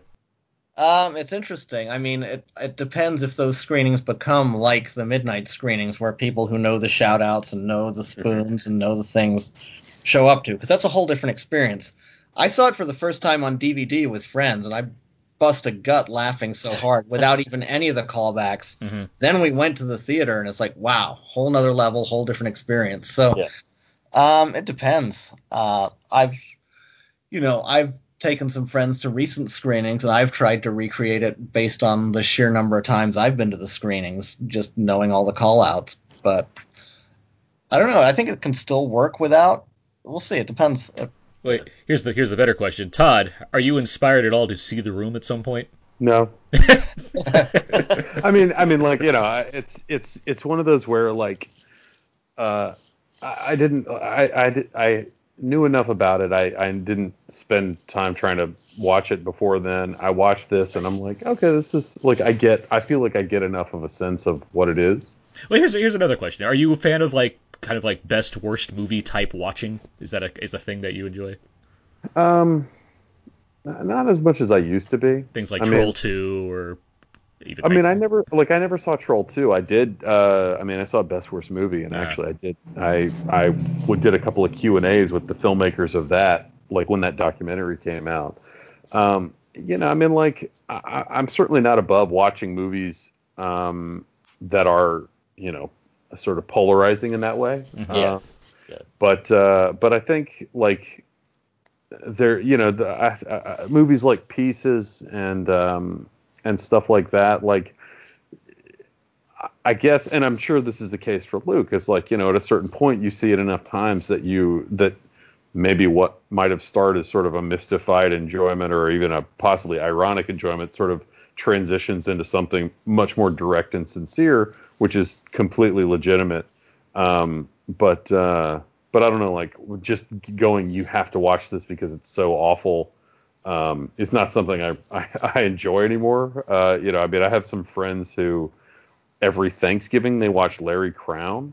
Oh God! Ugh. Oh no! Ugh. No! I wouldn't. I would no. never tell anyone to do that. No! And, That's and Nick they- Robinson, right? Yes, yes, and they Good they job, devote- Nick. They devote a, a, a what I would consider a deeply unhealthy amount of energy to to like watching and sort of championing that experience in the movie, which I think is like just disastrously awful. And um and like I don't know. I mean, I certainly have watched movies where like, oh, I, I didn't like that at first, and then I came around to it. Um, but I mean, there's a difference between like a movie that's like, oh, yeah, I thought that was okay, and then I discovered how much better it is than I maybe originally thought, and one that's like just completely awful, and it's like, no, you need to watch this again with fresh eyes or some other perspective, and I'm not, I guess, especially inclined. I feel, I mean, I feel like the Disaster Artist does, as far as I can tell, a a very good job of sort of capturing the energy in that metatextual way that you were talking about, Aaron. Sort of like, you know, capturing sort of the madcap spirit of it, sort of being cobbled together in this very, you know, kind of anarchic way. And I, which I respect. And I, and again, I, you know, I respect uh, the folks like Luke who, who enjoy it. Um, but that's not, that's not, at least in this particular case, it's not really for me. Oh, yeah, and certainly that's you know the, one of the most subjective things possible as far as like yeah, come see this horrible movie with me. You'll probably like eh, that. That the enjoyment you get out of that dep- varies by person. Yeah. I'm I not going to try to sell Todd on the room, but Todd, you should see Troll 2. I really do think you would enjoy that. All right, I will take that under advisement. I mean, you know, to me, it's sort of like I was having a conversation with somebody about David Gordon Green on Friday, and we were mutually agreeing, my my colleague and I, that we both liked Your Highness Because it's example. amazing. I, you're right. I mean that's And you know, and I mean, like to me, I really enjoy that movie. Similarly, I mean, MacGruber is like one of the greatest comedies of all time. Also you true. Know? That's and those true. are movies that were like sort of disastrously regarded or you know huge flops at the time and i think that's different you know um, because you you know in some cases with something like that you have to just get out from underneath the expectation of its box office failure at the time or even like you know in some cases i think that movies are just there of a certain moment that people aren't quite ready to appreciate. I mean pop star another Jorma Taccone movie is the same way you know it's like i think that's such a great movie and it flopped and like i don't think that it got particularly great reviews but it's a yeah. very good Popstar Popstar did get good reviews actually compared to especially compared to Hot Rod and and um, MacGruber. sure Gruber. But uh, it was just nobody showed up for some reason like that. Yeah, which yeah, was but I mean, but that's yeah. sort of my point is that I feel like you know it's like you have to get past. In some cases, it's like, oh, I heard this movie's terrible, and it's like, well, no, it just didn't do well. That's not quite the same Yeah. thing. Yeah, I, I It's not agree the that those are barometer that you different should be going things. by. Yeah. Well, yeah, those are definitely two different definitions. I mean, uh, what I loved about this, uh, the disaster artist, was in the beginning you have these these uh, actors and comedians who basically just were relaying their real um, feelings about the movie. And I forget who said it, but it's like if you uh, if Adam you were Scott. to ask, Yeah. was it Adam Scott? Yeah, Yeah. where you, if you were to ask somebody to make a movie like this, this they would not be able to do something like this. Is that you're if you're asked like the, the top serious. if you're asked like the top five directors to make something like this, they couldn't do it like that. That was the, Yeah, so that, that's an interesting statement of just like you know they kind of took this seriously. They thought they're making a serious movie, and then it just turned out to be a terrible movie. But it just became again cult status. So, um, anyway, the um, the last thing I'll say on this topic is I'm a big Miami Connection fan, and that's a movie that should be watched. um, the uh, the rock stars that are also ninjas, huh? Uh, Taekwondo artists, I believe. Taekwondo. Sorry. They also like grapes. Um, when should people go and see The Disaster Artist? Abe, when should people see this movie? A dollar theater. I mean, I, I think that it's it's a it's an enjoyable movie, but uh, you don't have to see it right away. Todd, when would you say people should go and see this movie? Um, I I I can't wait for it to be a cult double feature with The Room. like, actually, that would be a way that I might see The Room. There Like, go. Well, it already is, so it's it's it Sounds like you and Luke have a date next Friday. At participating Regal Theaters. Use a movie pass. But no, I mean, I think you know, I mean, like it's, I think it's like a, f- I, I, I think in the same way that The Room is, I'm, I'm certain an exceptional movie to watch with a crowd. I bet The Disaster Artist would also be a great movie to watch with a crowd. And as a matter of fact, I think people have already told me that people who saw it in theaters. Uh, but you know, either that way or uh, you know, watch it with some friends, either uh, you know, in a theater or or once it comes out on on demand. Luke, when should people go and see this movie? I don't feel like I need to give a recommendation because I think people already know. If they know about this movie, they're already lined up or they've already seen it. And uh, if they haven't, they'll wait till their friends tell them. But uh, I would not tell them not to pay full price. I think it's worth it, as worth it as any other comedy out there. So, yeah, as soon as as soon as they feel moved. Jeez, Abe, Luke's really shaking up our rating system here. All right. I know he gave like three. I didn't know there was a Like, system. whoa. No, it's not. It's not. It's No, a. kid, it's kid. a. We're It's a loose. I'm qu- like Tommy Wiseau. I'm breaking the rules. It's a. It's a loose question on purpose because it's a. It's a better approach than stars. I think it's like, oh, how would you recommend this? I guess. Yeah, Um, Peter Paris. I'm just kidding. I'll say like Tom. I'll I'll say what Tommy says on the Room DVD. As an American, I think every American should see this movie, and you need to see it twice because you will not get it the first time. Uh, for the disaster artist, I, I do think it's worth catching in theaters. I think it's very funny. Um, I, I think there's some great work from Franco in particular, um, all of which makes me think, yeah, you should you should you should embrace this movie and uh, perhaps embrace the cult of the room if you feel so inclined to, based off how we've described this whole situation, which is odd to say the least, because there's a feature film starring big movie stars based off a Tommy Wiseau film. Um, so there you Big go. Hollywood movie. All right. Well, with all that out of the way, let's move on to our next review for The Shape of Water. She deaf? Mute, sir. She can hear you. You clean that lab, you get out. This may very well be the most sensitive asset ever to be housed in this facility. You may think that thing looks human. Stands on two legs, right? But we're created in the Lord's image. You don't think that's what the Lord looks like, do you? This creature is intelligent, capable of language, of understanding emotions. That should have been some of the trailer for The Shape of Water. Guillermo del Toro has had an interesting career that almost feels punctuated by his prestige efforts. Mimic was followed by The Devil's Backbone, Blade 2 and Hellboy were followed by Pan's, Pan's Labyrinth, and after Hellboy 2, Pacific Rim and Crimson Peak, we now have The Shape of Water, which has been getting rave reviews and Oscar attention. The film concerns a mute janitor working at a government research facility in 1960s America. This is Elisa, played by Sally Hawkins, who finds herself drawn into a aquatic test drawn to an aquatic test subject that looks like a cousin of the free creature of the Black Lagoon. As that relationship takes shape, the head of security, Michael Shannon, and another scientist, Michael Stuhlbarg, also have ideas of what to do with this thing. Todd, I know you're a big Sally Hawkins fan, if I'm not mistaken. Oh, I am. What what did what did you think of uh, of her performance in The Shape of Water?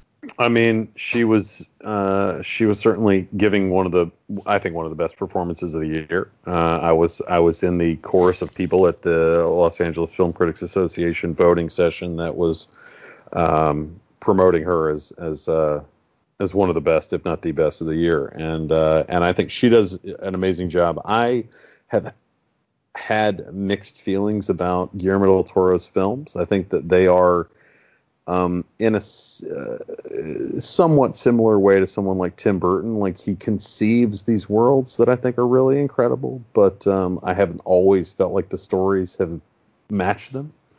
Um, and this to me feels like uh, one of the the best sort of balances of that, like in terms of building a universe and creating these very vivid characters, and then telling a story that in its way is like kind of um, beautifully uncomplicated and uh, and it's I mean visually it's it's stunning um, and I think that she carries the movie so effortlessly um, and in a really beautifully strong way that is uh, that that both showcases the character's vulnerability and her her determination in a in a I don't know sort of a weirdly unique and pure way. And not just because she cannot speak um, but just because of sort of this development of feelings that she has and how that manifests in her choices. I don't know. I thought it was wonderful. Luke, what, what have your what are your thoughts on Del Toro's kind of filmography up to this point? What do you think of this movie? Well, I think Todd's Tim Burton comparison is on point because I think this is his Edward Scissorhands. This is Guillermo del Toro's. I am. I would agree. I am the monster. This is my semi-autobiography in a in an allegorical sense. I'm the guy who's always chained down and forced to do these things against my will that dilute my incredible power. But once somebody finds me who really understands me, then I can do what I want. And I really got that sense so Yeah. strong from this.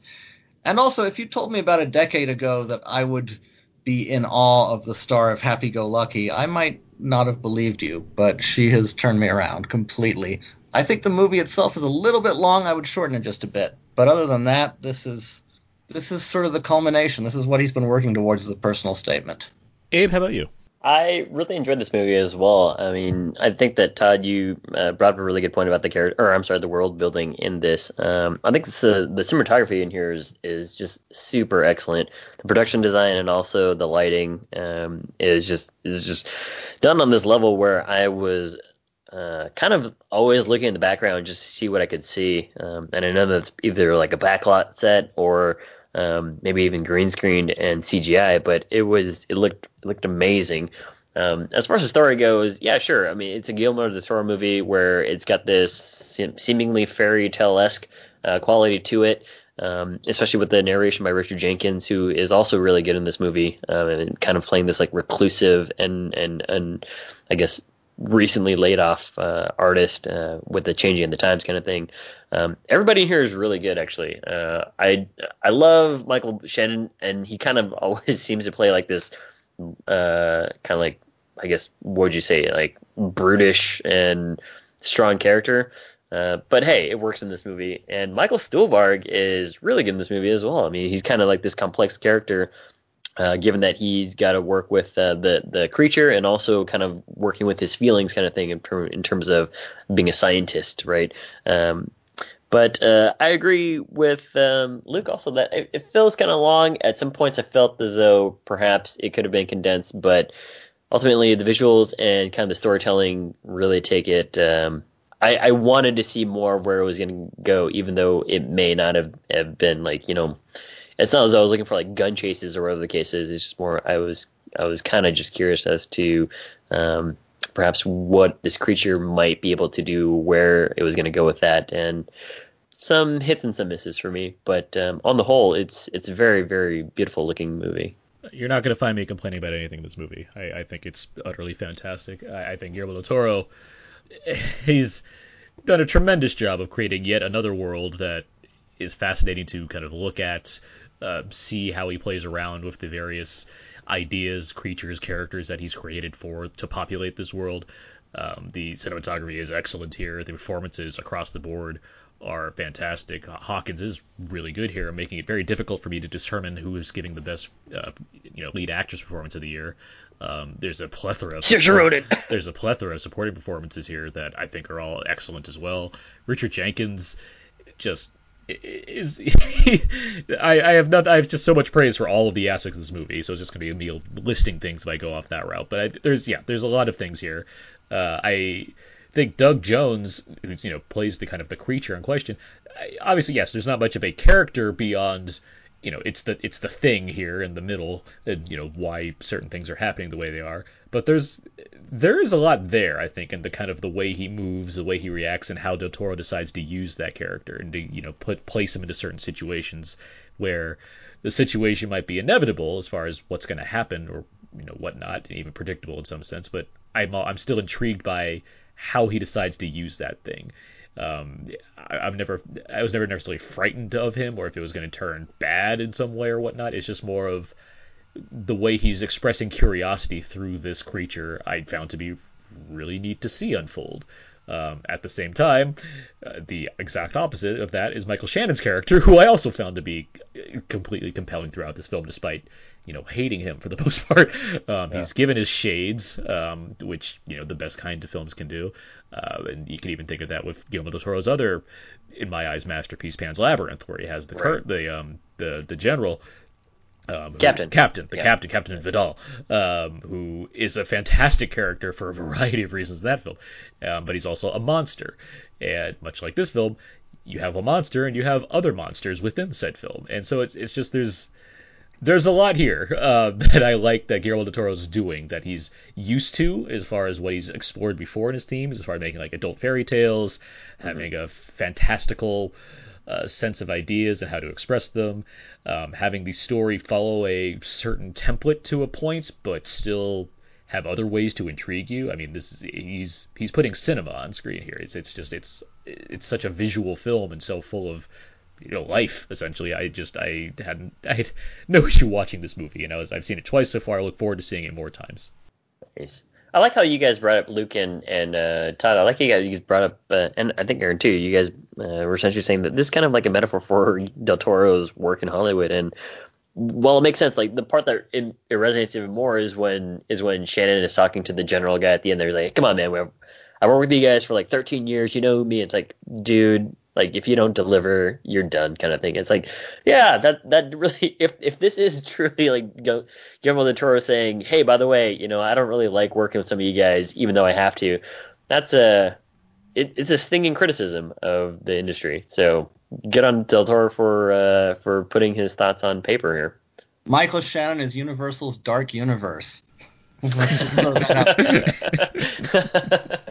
I do what I do really like about Michael Shannon in this movie is that the, the is that is that Del Toro really conceives him in a way that dimensionalizes him as much as any of the other characters. Yes. Um, that that you know what's motivating him as much as anything else. I mean, notwithstanding sort of his sort of villainous ignorance and and sort of indifference to what he perceives to be an animal is sort of the desperation of his own position within this within this community that he's working in and you know like in a way that you know he sort of seems to like he goes and he gets that car which to me seems like even a uh, like it's like all that stuff is sort of a facade of his own success mm-hmm. That he I think is trying to present to the world to convince of, of his, as much himself as everyone else. It's it's funny like Del Toro is one of the few directors that I really like how obvious he makes some of the the the subtext, the reference, the reference and subtext and whatnot, or like you like the fingers. It's like it's there's there's a way to underplay some of these elements, but Del Toro just puts it all right in front of you on screen. And sometimes that works for the better, and sometimes it works for the worse. Uh, I happen to like all of Del Toro's films. I do think there's some that have flaws or whatnot, or less. I have less admiration for the stories sure. or how they go about doing something, and more of just the work that went into doing said things. But for this film, and a few of his others, I, I I see so much of like the way he crafts things, puts it all together. I, don't I don't mind how how visual he makes the idea sometimes, if that makes sense. It's just it's right there in front of you and you get it, but he has a way of playing with that where I'm into it. I'm into seeing Michael Shannon's gross fingers just displayed prominently to remind me constantly of this of what I'm supposed to think of this guy and how his life's unraveling before him. Also, to add to that, I, what's interesting is is um, the fleshing out of his character. I mean, you see his family, you see his kids, you know, uh, and Nuclear then family. You, you also see. I'm sorry. See his butt cheeks. Yeah, his butt cheeks. Did you see his butt cheeks? It's you true. also see James Franco's butt cheeks. It's it's a butt cheek weekend. Um, but uh, what's interesting is also Del Toro's care and like a throwaway character at a diner. You know what I mean? Like he just it's it's uh, sure it's kind of like a it's a social commentary because to some extent this takes place in the '60s. So there's uh, I think it's hinting at, at some of the, the humanity of, of uh, Richard Jenkins' character. Yeah, you have a, a closet homosexual and Octavia Spencer's character. I mean, so it's it's it's making it pretty again, making it pretty clear, like the time Right. frame and the celebration of the other, that kind of thing. It's Right, but you know, just the cra- the crafting care of hey, I didn't have to give this this you know restaurant worker any lines at all, but I'll do it because it's going to help propel the story and then propel one of my characters along, um, which yep, it does, and I'm glad because that's a that's a turning point in the movie. Uh, what do you guys think of um, practical effects? I mean, Del Toro is very very prominent with practical effects. I mean, I'm glad that he who- who's the person that plays the um, Doug Jones. Doug Jones, yeah. So There's yeah, there's some like CG modification, but even then, there's very Sure. minimal, there's minimal CG. I mean, this is not an expensive movie for one part, but there's also if it's very beyond some obvious scenes involving water. There's not much CG use in this movie, and it yeah, it's work to kind of make it all put it all on screen, it shows. Like it shows in the craft and the detail of the sets, the use of color, the the the, the underground or the whatever, the research facility that we see, or the apartments. Like and then you have this creature in the middle of all. It, yeah, it it works really well. I never. I get that it's you know you know a fairy tale, but at the same time it has this kind of it's heightened, but it's also real at the same time. Were you? I'm sorry. Was there a question there? Oh, just in terms of your overall thoughts of uh, practical effects and Doug Jones' performance. Oh yeah, I mean, I think that in you know it's a it's a perfect par- partnership between Doug Jones' performance and Sally Hawkins. Um, mm-hmm. That they are both very you know beautifully physical and at the same time very understated in terms of the communication of the uh, emotion. I mean, you know, uh, uh, Del Toro has talked very specifically about and recently about sort of regretting not taking on the responsibility of helping Universal build that universe of Universal monsters mm. that turned into the Dark Universe. Mm. And um, you know, I mean, like, it's not any sort of profound observation on my part to acknowledge how how similar this. Not that this is similar to Creature from the Black Lagoon, but how easily Creature from the Black Lagoon could be sort of adapted to this story. Mm-hmm and I think that um, I think that he understands, you know, how to explore a creature like this without demystifying it, and um, and because he uses the creature in service of a larger idea, which is you know all these disparate individuals who feel alienated and alone, is a sort of a metaphor for what they're going through, and it's how they connect in their in their individual alienation. Mm-hmm. Um, and I think that you know, I mean, this just as a creature, it just looks rad. Yeah, it does. But yeah. but built into you know this little you know room with a little wading pool and all that other stuff, and then and then building it into these other sets where they're floating around and doing all this kind of stuff is just it's just super cool to me. I I I, I think it's fantastic. Uh, great score here by Alexandre Desplat. Um, I've listened to it. Yeah, he's okay. I, yeah, I, I have listened to it a number of times at this point. Uh, it, it's it's it has this great kind of I'm gonna say fairy tale again. It has this great fairy tale vibe, but also it it has this. It reminded me of Amelie actually. Uh, there's mm. this kind of the I mean, the film itself actually kind of reminds me of Amelie a little bit. Yeah, same here. Uh, yeah. Very much. Yeah, but the just it's a it's the the the, the kind of the rhythms Desplat uses to convey things, how he brings the score into the, the world a bit uh, early on. We have uh, Hawkins like whistling to the music or whatnot. There's just like little touches like that that make it all the more personal. Uh, and it just it, I, appreciated it very much. It's just it's a really nice score to go along with a movie that has, you know, it has adult things going on in it, but at the, at its core, it is this you know lovely romance. Yeah, I think the the uh, the romance aspect of it, especially when she's talking to Richard Jenkins about just about why, you know, about why, yeah, and and it, it kind of just uh, it's kind of a bummer because yeah, obviously to to steal a line from uh, Steve Jobs, you know, it, she's just quote unquote poorly made kind of thing, and she's looking for somebody who will who doesn't care about that stuff and just comes in the form of this South American creature with uh, shiny gills and blue blue light blue lights. Anybody else think Kevin Costner is kicking himself that he made the Gillman movie way too early? yeah. Yep. Yeah, definitely. He's like, man, could have made that. he's he's like he's like the Tommy Wiseau of Gillman movie.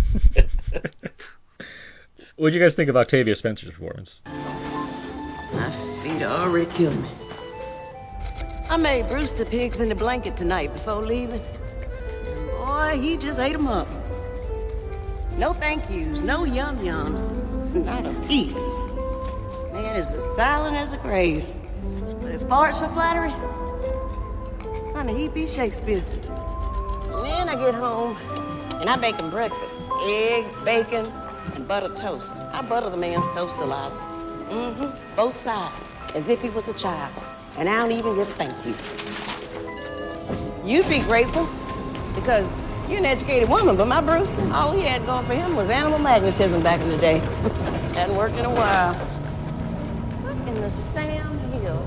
Lou, you boys mind putting the trash in the can? That's what it's there for. I liked it, but I didn't think it was uh, particularly standout until the end when she confronts her husband.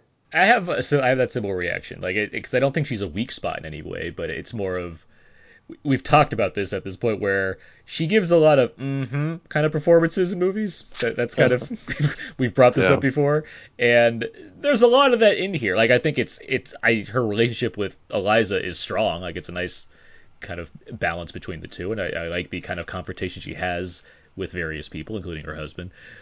Uh, It's just I you know I, I see like praise going towards her again, and it's like all right, she's good, and she was like good in Hidden Figures last year, but it's like I she's a character actress that's doing the kind of thing that she's good at doing. I I, I, I, I, I was kind of hoping there'd be another like something beyond just that confrontation scene, something that really kind of sends it over the top for her, because everyone else I think gets a great, you know, a number of great moments to really work with, including Michael Stuhlbarg, including obviously Michael Shannon, and Sally Hawkins, Richard Jenkins. Yeah, it good. just didn't really. It kind of hockey sticked for her. Um, kind of, it, it wasn't as a, gra- a gradual build up to this payoff. I mean, even with Michael Shannon's character, um, kind of, I love what he says at the end there, but um, it's uh, she's all right. Michael, because Michael Shannon gets a lot of really good monologues to work with in this movie. Yeah, he really does. But I mean, just I love what he says at the end. Just wow, that's it's like there you go. And uh, in any case, um, you you mentioned Amelie. and was actually a movie that I thought of a lot too. Not just uh, not just because Richard Jenkins plays like a reclusive neighbor who loves painting, um, but just uh, yeah. I mean, Sally Hawkins kind of being this. She's a, a uh, I guess a socially awkward she's not socially awkward. She she's mute, but uh, she kind of plays like that socially awkward Amelie kind of figure where she obs- observes almost everything, um, and then she ha- plays things up in her own mind, kind of thing. So I certainly got that feeling, but I was like, you know, maybe it's just like a nice little a little nod at Amelie. I, I think the connection's fairly obvious, um, and I, I don't think it's beyond Del Toro to recognize that. I know these he has a lot of references in this movie. Uh, I, I keep I, I was thinking of Amelie and Bioshock a lot watching, watching um, Shape of Water, um, but I know like he went he run a lot for um, and Pressburger films, old things like Red Shoes. Um, he, he was talking about that a lot uh, with kind of inspiration for the shots in this movie and it shows in just the way he's again using color and having his his cinematography, the way he's kind of moving the camera constantly. The movie the movie never stops as far as the way the camera goes, but just like Right. show, showing these interiors of these apartments, uh, seeing the the way the lab works. Uh, to the varying degrees, like it's just it's I I, fi- I find it all fascinating, I, and it was it's neat to see him kind of channeling so much of what he loves about movies into an into one of his own movies in a way that doesn't feel like it's it's not Tarantino as far as like look at you know I mean I'm so in your face about this in like the you know the most radical way possible. And it's or it's not like it's not it's not like a parody obviously. It's his own style. It very much feels like a Del Toro film. But it, I think it does do a great job of showing his love for cinema um, in ways that his other films not necessarily do. They do in various ways. Something like Pacific Rim shows his love for kaiju movies, or you know what have you. Crimson Peak obviously shows a love for like Gallo, Giallo movies and haunted house films, what have you, and gothic romances. This one is different. Like it has a whole kind of this channeling like 50s films, and along with you know obviously guess you know monster movies that kind of thing. It's it's a huge homage to La La Land. Yeah. Well, I mean, there is there is what I think is one of the best scenes in any movie of this year, but where it goes from into a black and white sequence, which is I think utterly fantastic. It would have been great if somebody was wearing a tuxedo in that in that scene. I would be like, this is a little over the top, but I'm going with it. It was great as it is, I, did, I, I was worried that there would be like Doug Jones in a tuxedo all of a sudden. I was so happy with how, just how it And played. the WB the WB frog just is on the screen.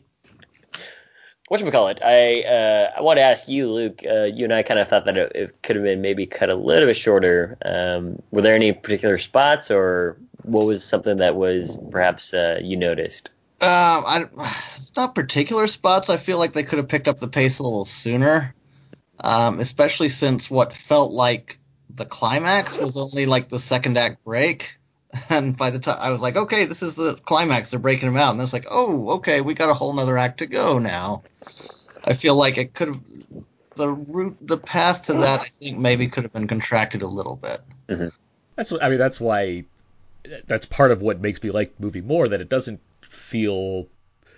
I, it plays to a certain model, but I do think it messes around with things by not playing to that convention where it's like, okay, we just need to do this thing, and then we solved it. Like I like that there's more going on than just what, where where another movie would end. This one keeps going and explores things a bit more. I I, I, I was happy to embrace that. I I'm agree also, with that. st- I'm also still sort of reconciling in my head what the biblical movies at the theater have to do with it, because you know he's referred to as a god, Uh-huh. and there's there's a subtext going on there that I haven't quite fully reconciled in my mind, but that's definitely there. I got the Mardi Gras reference because you know he lights up like beads, so I got that one. There's, I mean, there's a number of things nestled in there that I look forward to.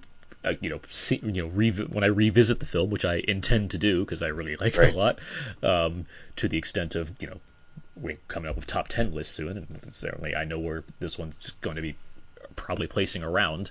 Hmm, um, okay. I, I, I look forward to getting a chance to keep watching this in the future, especially with another probably fantastic Del Toro commentary track, like just to, just to hear more about what went into this movie and have my own thoughts on uh, what to take away from it and what have you. Abe, what was what did, what did you have as far as like where it was maybe too long for you? Do you have a thought on that?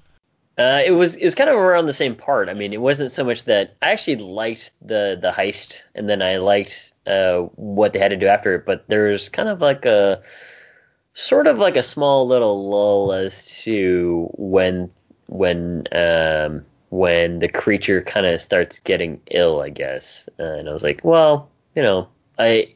I, I guess because you're you're in you're in anticipation because of what Sally Hawkins says. You know, she looks at her calendar constantly because she has to know what day of the what Uh-huh. day of the week it is, right? Yeah. So it's like, okay, well, you know, I understand that there's they actually don't explicitly say it, but you can calculate uh, based off of a conversation between she and Richard Jenkins what the time frame is, and I think that could have been played up a little bit more, sped up a little bit more. So that's really where where the lull kind of comes in.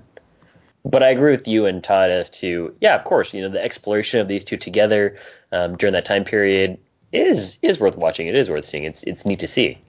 That heist is a lot of fun, by the way. I mean, it's such a it's basically a terrible plan that's based off chance, and it's just the, way great thing. The yeah, the thing that I liked about it is that um, there are things that do go wrong with, with it. pr- pretty much everything goes wrong except except people happen to need there. It's not it's not even out of like it's not contrivance. Like it's not like contri- it's not a contrivance like where it only happened because like it, things only happen for certain reasons, but it's because characters picked up on something or whatnot. It's not a it's not like a writer that found himself in a corner and just kind of solved it. Well, whatever. Like it seems like there's a lot of effort that went into how things needed to come together to make this this whole little heist work in the middle of a movie that's much different than a heist film. Like it's like, oh, this is fun. Like this is a nice little thing going on here.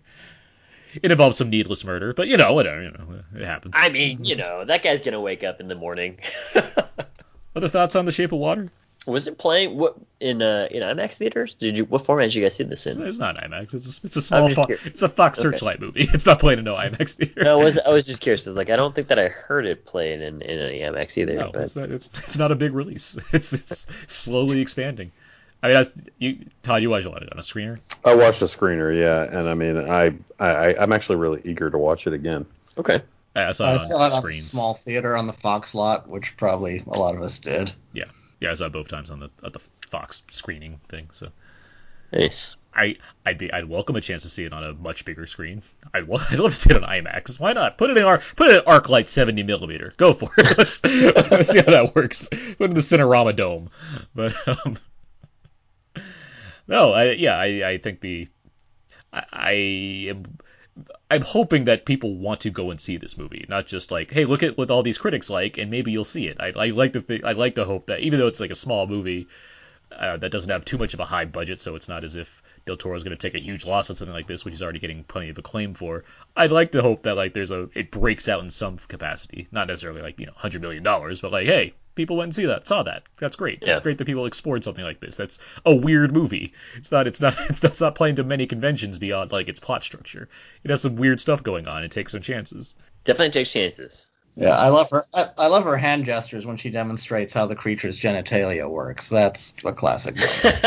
Yeah, There's there's some good use of sign in this movie. I mean, like her telling off Yeah. Michael Shannon in the, in That was best way great. possible. Yeah, that was great. and he's so angry. That's how good Michael Shannon is. You, I was like, I firmly believe that he was really upset. Well, with all that said, let's uh let's rate it then in our own way. Uh, what Abe? When should people see this movie? Yeah, I would say theater. I mean, you should see it uh, in a theater setting. Luke? now, There you go. Todd? like it. I think you got to get out there ASAP and see it. I agree with uh, I agree with Luke. Yeah, I, I see no reason not to see something like this. It's it's a fantastic vision of a director who's firing on all cylinders in my eyes. So yeah, it's a fantastic movie. Shape of Water out in theaters now. So is a Disaster Artist. So we've covered those. Done it. Dude, those reviews. Did it. Yep. Let's uh let's move on now. Let's get to our uh, out now feedback. Feedback, feedback, feedback. This is where we go over the various questions and answers on our Facebook page, facebook.com slash Out Now Podcast. We asked the listeners a number of questions. They gave us answers. Then they, crazy enough as it is, gave us questions. That's I- crazy. I know. Uh, Todd, Luke, feel free to uh, chime in if you uh, feel feel you know feel the need to. We got a number of questions here. Yeah, first question we asked everybody What is your favorite movie about making movies? Chris writes Easy, Tropic Thunder. Manish has Singing in the Rain. Jesus. Gary has Day for Night. Justin has Avatar. No, Or, I'm sorry, no, The no. Aviator. It's like, that's not a movie about making I'm sorry about that. Uh, friend of the show, Amy has Singing in the Rain. And lastly, Stephen has Ed Wood, uh, especially Johnny Depp's performance. It's not my pick, but no eight and a half. It's a, it's a good pick. Sure. Living in Oblivion is a good movie. It's a good one, too. I'm a huge Ed Wood fan. Um, And I, I, mean Ed Wood's awesome. I will shout out Bowfinger. I really like Bowfinger. I, that was, Bowfinger's great. Oh, that, that's, a, that's a good callback. it's like one of the last times Steve Martin and Eddie Murphy were both funny. So I mean, both funny, Yeah. Oh wow, man, you just straight came through with the hot take express. I know there's I mean, a, there's a there's a lot you know of a, love Showtime, Todd. there's but, a you know, there's a lot of a better- thousand words fans out there, but you know. Or Norbit. Is Uh, Norbit not making a movie? Oh, No, oh, just I mean, Eddie Murphy Eddie fans. Murphy. Yeah. Got it. Next one here. What is the best worst movie you've ever seen? Manish writes, Showgirls is so bad it wraps back around and becomes a masterpiece. Joe writes Birdemic.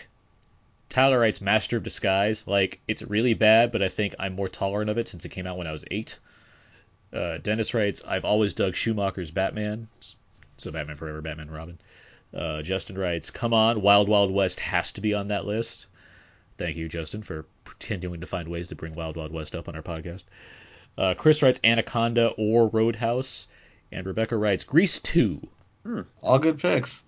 The theatrical cut of Battlefield Earth, which has never been released on DVD, would be one of mine. Oh. You say theatrical because the director is it actually a masterpiece, is right? Is that, is that what it is? Because after it came out, Travolta had some of his most absurd scenes trimmed and added back in more scenes of Barry Pepper to try to make him more heroic.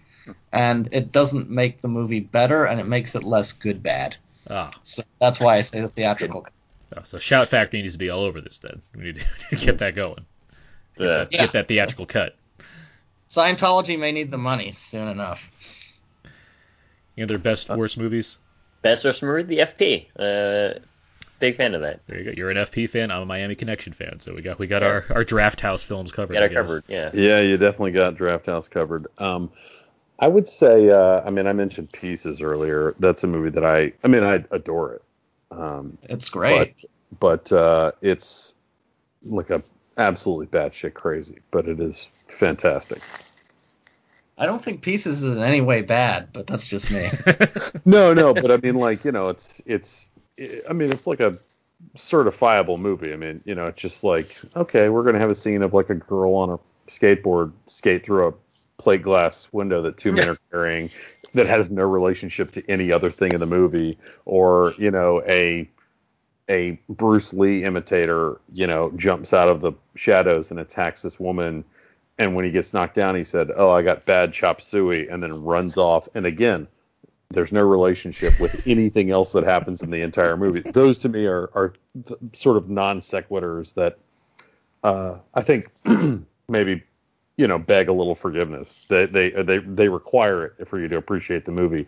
I will say uh, a movie that I I quite like a lot uh, that people hate is uh, Land of the Lost. Oh. That's one where I really wanted to like Land of the Lost, and I always felt it would be.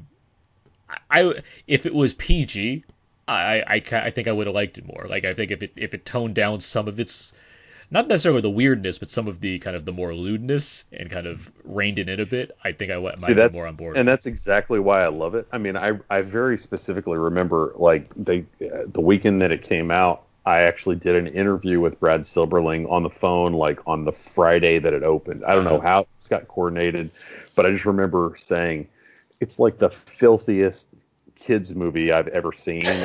That it's utterly fantastic.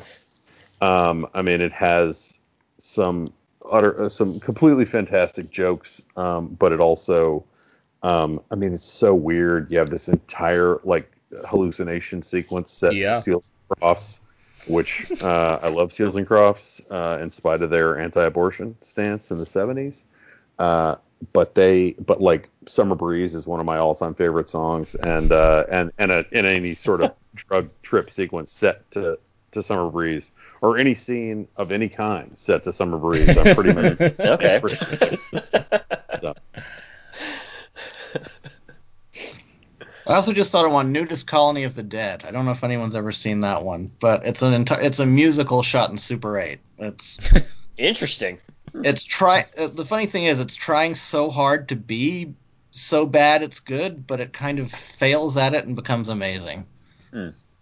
One of those, huh? One of those. To uh, to go back to Land of the Lost for a second, I do admire the ending, which features a book titled "Matt Lauer Can Suck It." I think that's a that's a good way to, to cap off that it's film. definitely Apropos. very That is timely. well. Yeah. Mhm.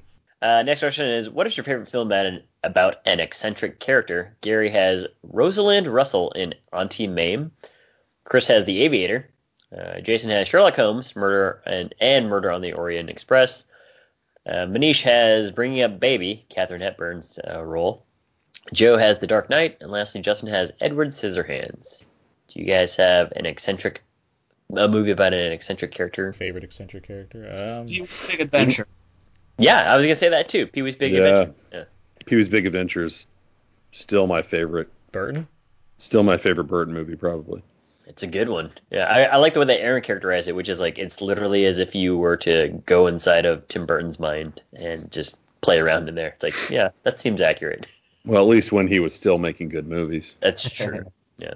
Our uh, our next question is uh, favorite film about trying to become a star or making it big in life. Greg writes, "Does Scream count?" Which I responded, "I think Scream Two kind of goes along that lines a little bit more." Um, Chris writes, "Wolf of Wall Street also has also have to add Fear of the Black Hat of a Black Hat." Gary writes, "A Star Is Born, an old chestnut about to be brought back to the screen with Bradley Cooper and Lady Gaga." Farron writes, "Inside Llewyn Davis" or "Over the Top." Justin writes, "Almost Famous" or perhaps Spinal Tap. And Manish writes, "Begin Again." These are some good answers that we got here. Oh, begin again. Oh, so Yeah. I'm gonna throw in the Muppet movie. There you go. yeah. Muppet yeah, that's movies. a good one. Yeah, it's great. Because like with Begin Again, it feels like every movie that that director has made is a good answer for this. How about waiting, Yeah. how about waiting for Guffman? Waiting Yep. for Guffman. Yeah. Um, or uh, what's it? What's it? Boogie Nights.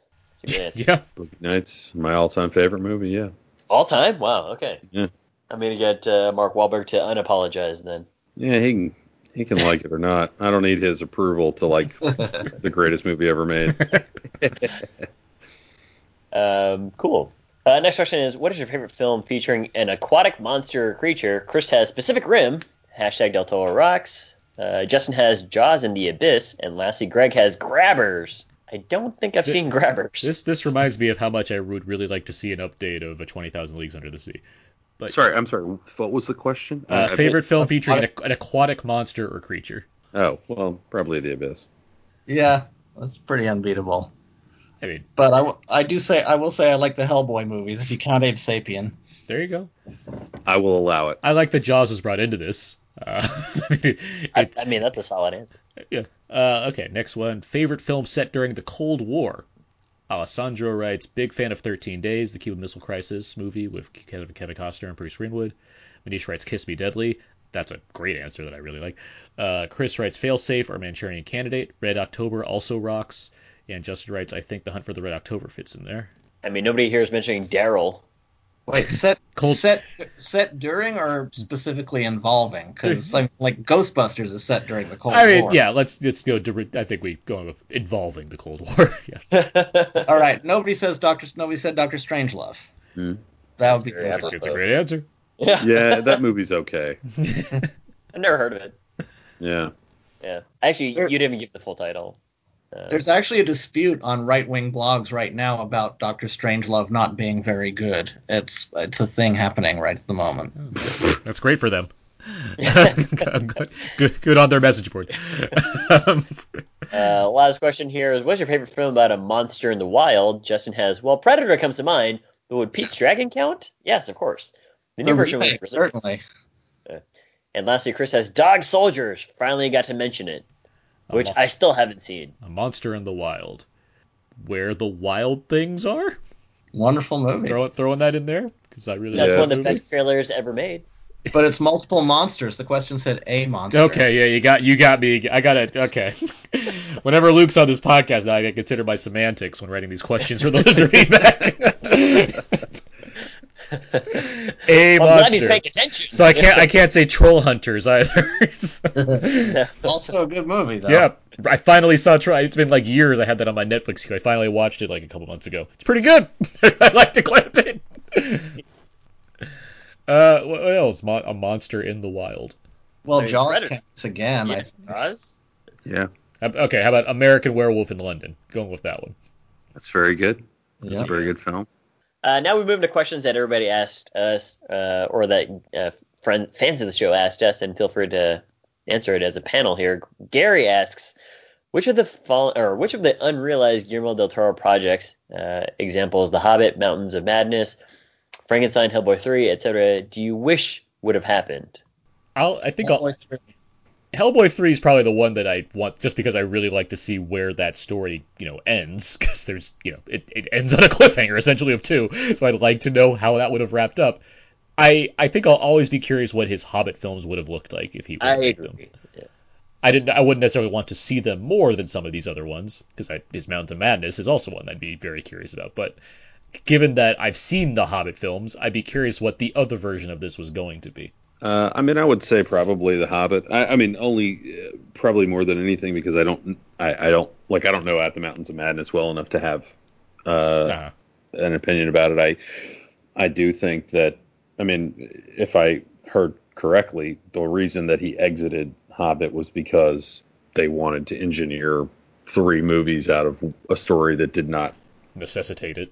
n- need that length. Um, and I would love to have seen a version of The Hobbit that was more streamlined um, and and probably uh, via his uh, sensibility uh, weird.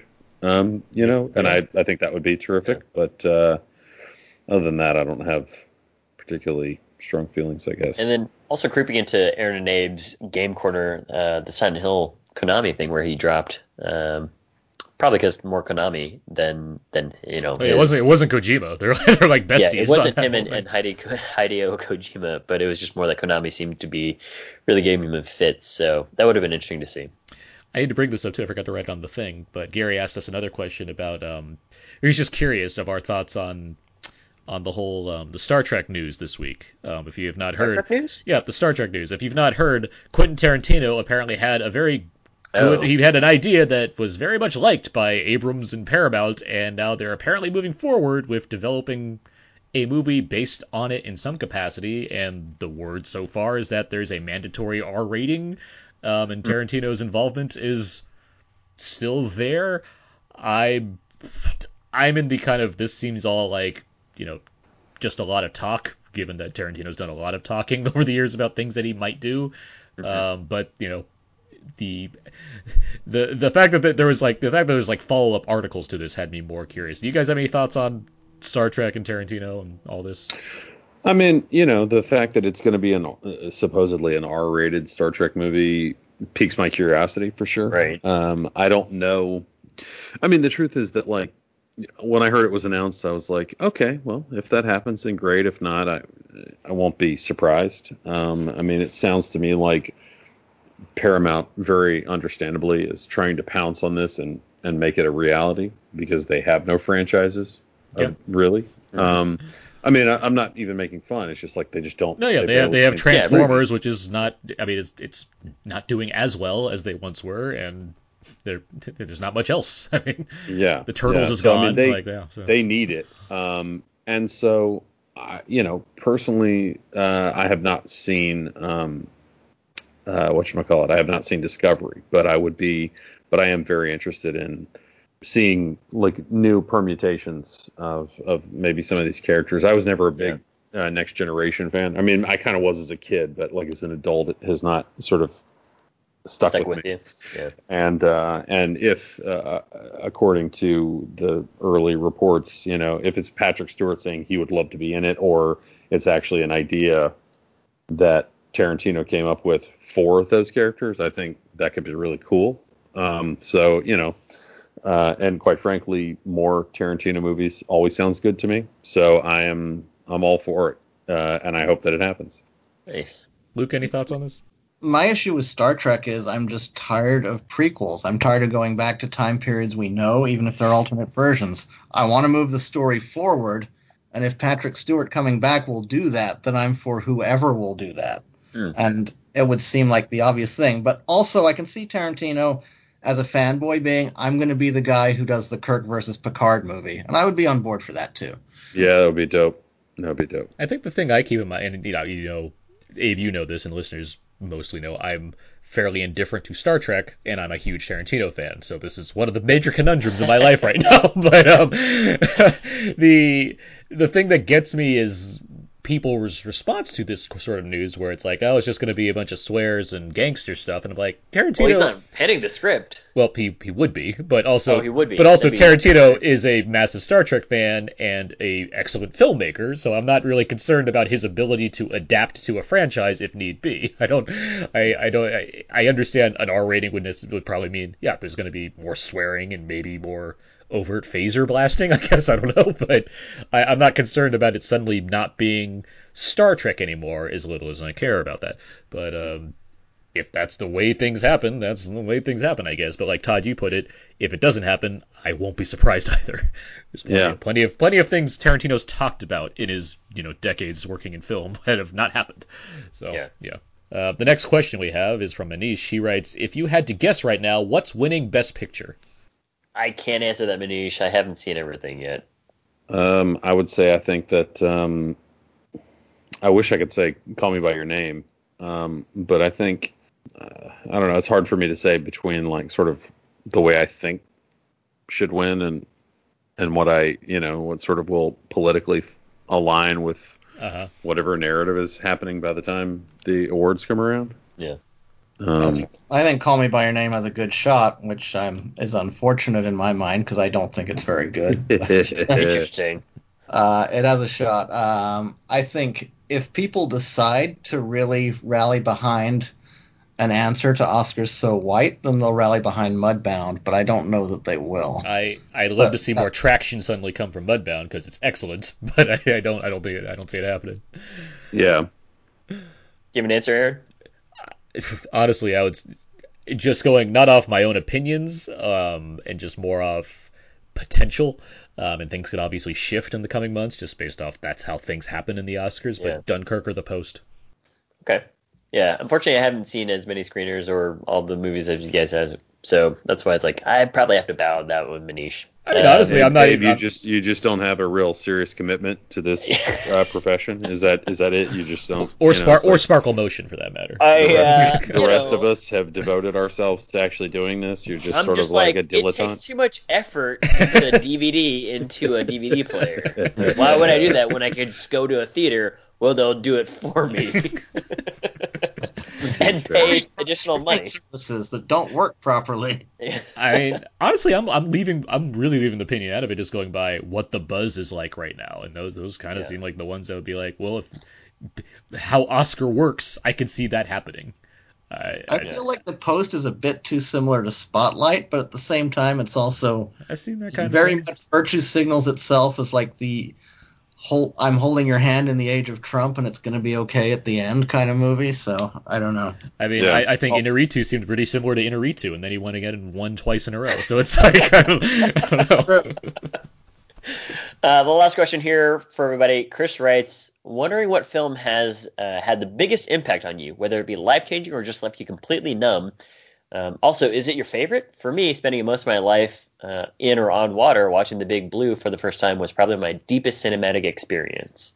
What movie had the most impact Yeah, on, biggest on our lives? Yeah. Yeah. Uh, wow, you know, well, at least you guys went light. Uh, yeah, this late evening. This, these are our listeners. yeah, yeah. Um, well, no, I, I, by you guys, I was not uh, saying you specifically. Um, I mean, I would say my answer is probably not my favorite movie. Like I don't, I don't think that's the case, but I think there are because I'm, I'm trying to narrow it down. There's certainly movies that I've responded to in certain ways, what have you. I'm trying to think of a significant answer for this question. Yeah, I mean, it in the moment, or because I, I certainly Answer something you- like Interstellar hits me later, and I'm just like, oh, that was a better movie than I thought, and also it really makes me think about the concepts that are being presented in that movie um, after the fact. Um, a movie that kind of made me kind of like quietish after I saw it was something like um, uh, what's that movie with uh, Miles Teller and Shailene Woodley? The, Uh, the, um, Falls are. Fall- I was going to say no, the no, Fault no. Our Stars. No, Yeah. uh, the the, um, Uh, the other one. yeah, yeah, Yeah, spectacular now. Spectacular. There we go. now. Spectacular. where I was like, oh wow, this is really well done, and it kind of reminds me of like you know First Loves kind of thing, except for like the last five minutes, which really ruins the movie. But uh, in any case, yeah, I, I can't I can't think of anything like that made me like just blew me away, and I had to sit in the theater and just think about life for for. I mean, few there was a good period in. I mean, '99 for me. I mean, as a as, as a person that was like growing up in the 90s and then being you know 13 14 and 99 2000 in that area like there's a lot of movies especially in, in that year like fight club or the matrix or whatnot where and, even now the reputation of those films has become something of its own which is sometimes a monster but still the films themselves those made me start you know questioning things about like what i love about cinema or what i where i'm seeing myself and whatnot just the kind of the way it, it, addresses behavior in young men. I mean, there's there's things there. Um, and even years before that, like I I saw L.A. Confidential, um, which was '97, and I was like 11. But I really I really responded to that movie at that time, where it's like this is fan- like beyond being just a fantastic movie, it's like I'm so into the concept of seeing characters talking to each other right now because of how great this script is for this film and how intricate it's designed intricately it's designed and like seeing this aesthetic and whatnot. Like it just it it that was that was on like on another level for me. Whereas like this is great, and at that time I was only like 11ish, and now, now it's it's still one of my favorite movies, and I still respond to it in various ways. But I mean that that's one that sticks out. I mean, I'm, I'm talking about it right now. I think I'm Um, going to answer this as simply as I can, which is Star Wars came out when I was three, and uh, I still can't really assess it as a movie. It is an alternate reality that I'm looking into Yeah, because it hit me that way when I was a kid. This was real. This was something that was happening out there in space. And there's still an element of that when I watch it. And that is what made me think I want to be making movies. I want to be involved in the filmmaking process. This is where I see my life being centered around this in some form. And I knew that pretty early on because of Star Wars. Yes, I- I was I was avoiding Star Wars and Batman '89 on purpose. Like those are like those are those things that are just there, and it's like this is just a given in my life. Like I can't, and especially on this podcast, we've talked about this a lot, Abe, where we do. it's hard it's it's hard to get past some of this as far as you should just know it now. Like that's kind of my response to is like it's Star Wars. Like I, I get it. Um, I mean, I welcome the guests to bring it up, obviously, because not everyone knows that or familiar with the guests what have you. And you know, speak Yeah. however you want. It's you, but like for the sake of this I don't podcast. assume anymore that people are old enough to have seen it first run that I talk to anymore because Yeah. my coworkers get younger and younger. So Well, even then, like I didn't. I mean, I saw it, you know, on VHS at a random like friend of my parents. So it's like it's not like I had this ex- this this amazing experience in a like theater seeing it Terminator the first story. time. Oh, I was going to say uh, Star Wars would be one for me. Empire of the Sun was the first movie that ever made me cry. Oh wow. Okay. Um, when I was 11 or 12. Uh, I mean, it was the first movie that I had a real profound emotional response to that was not um, sort of the obsessive, obsessive toyetic fandom of Star Wars. And I say that not in any way making fun of that because it was something that was extremely meaningful to me as a kid. Plus, the Burger King toys for Empire of the Sun were way worse. So yeah, yeah, they were. wow. And then um, I would say uh, Pulp Fiction, or and not even Pulp Fiction, Reservoir Dogs was one that I remember seeing on VHS um, at a moment when I was like sort of my appreciation of independent film was awakening, and that was a catalyst to to to see Pulp Fiction, which I saw twice uh, in a row on the first day that it came out. Probably, but Boogie Nights uh, and uh, actually Swingers probably. Hmm. And Swingers was a movie that I uh, responded to via, you know, certainly the movies that it was re- referring to and echoing in a way that I thought was doing so. I mean, this was sort of a pre. Pre, pre the kind of pastiche that we now it's like we we look at movies that have references that as meaning um, and that was a movie that was just sort of about shared language and that was a different kind of thing but the thing about swingers to me was that i was a senior in college when it came out and i saw it and i went i think i need to like step my wardrobe game up i mean i'm not even kidding about this Yeah. like as a kid i was like into like sneakers and things but it was like when i saw that i had been dressing more or less like a slob and I decided very actively to sort of make a uh, make a change, and I went through many many awkward uh, transitional phases before I became the uh, picture of sartorial perfection that I am today. But it was I the like cat. it. More or less. So, I Um, like it. Yeah. uh, I mean, like, like that's actually objective fact, guys. Let's not let's Well, we don't have to talk about how you killed best best dressed Todd number one on Instagram to reclaim that title, but I mean that's Hey, hey, no one can prove that. No one can prove that. yeah, because they their Instagram's gone now. Um, Yes, that's exactly. you know, it's it's funny you mentioned swingers and like the kind of that sort of impact. I was I've been rewatching Ri- Rian Johnson's films for The Last Jedi, um, and I watched Looper the other day. I'd seen Looper in like probably a few Since years now. out? No, because I've seen it since then, but I haven't watched it. You know, you get busy. Yeah. you can't rewatch everything, and it's still great. Like Looper, Looper was on my top ten that year. Uh, but Jeff Daniels has a great line in that movie where he's like the he talks he's talking to Joseph Gordon-Levitt. He says uh, the movies you're the movies you're dressing like are, like are just copying other movies, and it's like yeah, I, I get that. I, I get exactly where he's coming from with that. Where it's these kind of this this desire to shape yourself around something because of something you're seeing and where that comes from to begin with. Um, it- it's interesting. It's interesting to see how that plays out. Also, Looper is great. I I don't know if you heard of this movie, Very good. but it's it's really.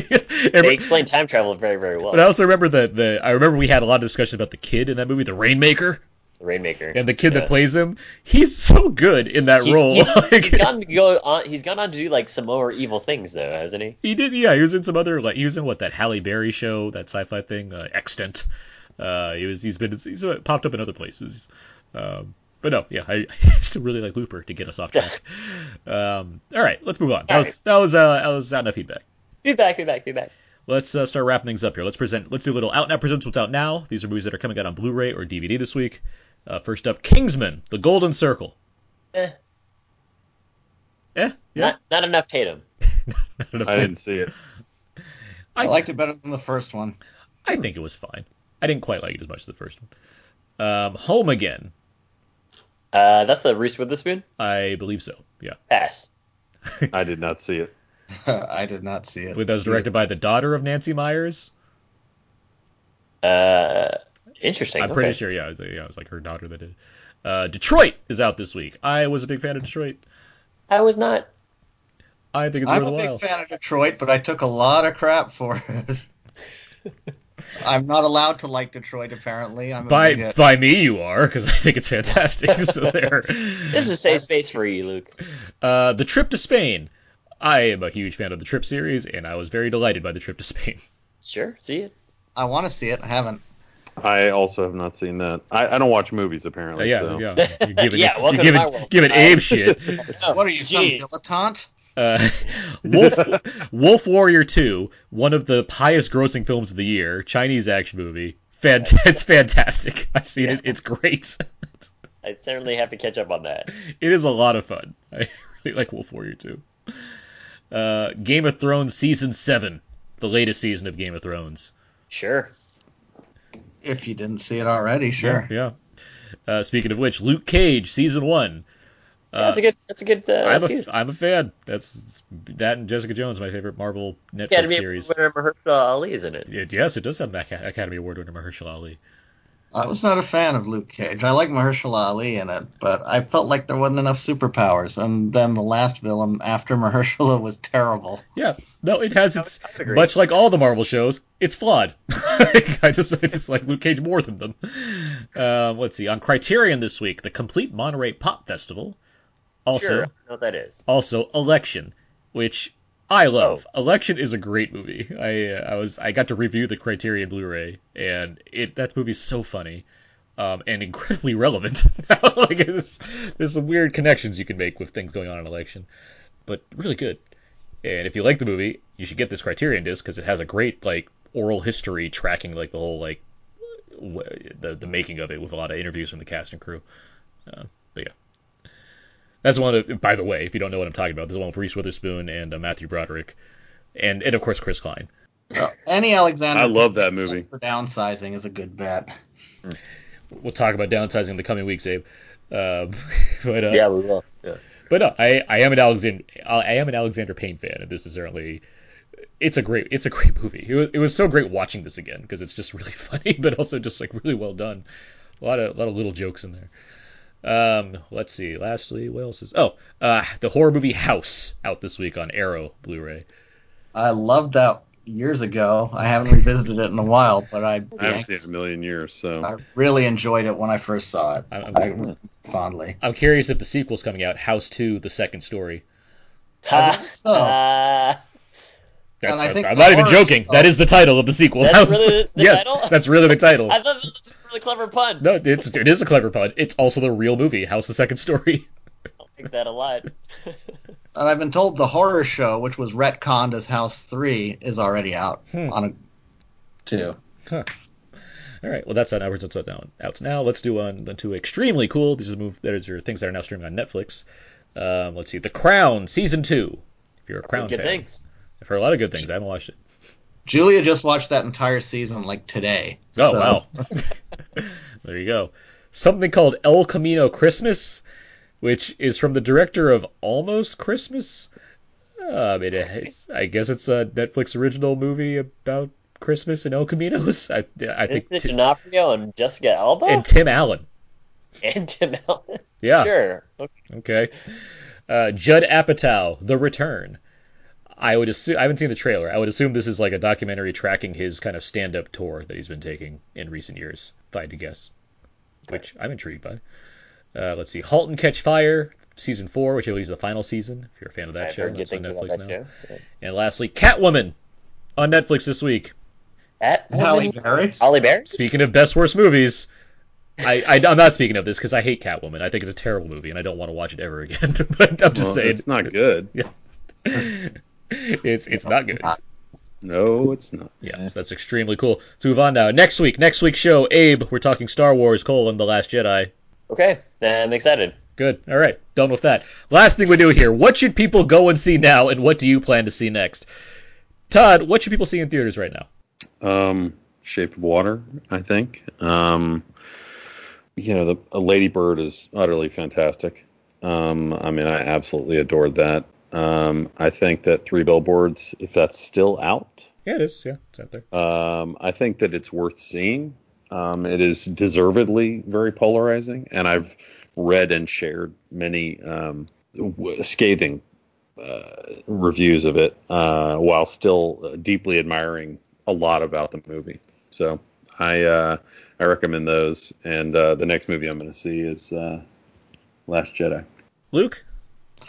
Pretty much everything Todd said, but I would add, of course, the double feature of The Room and The Disaster Oh, Artist. there you go. There you go. And you're seeing Star Wars next, I assume.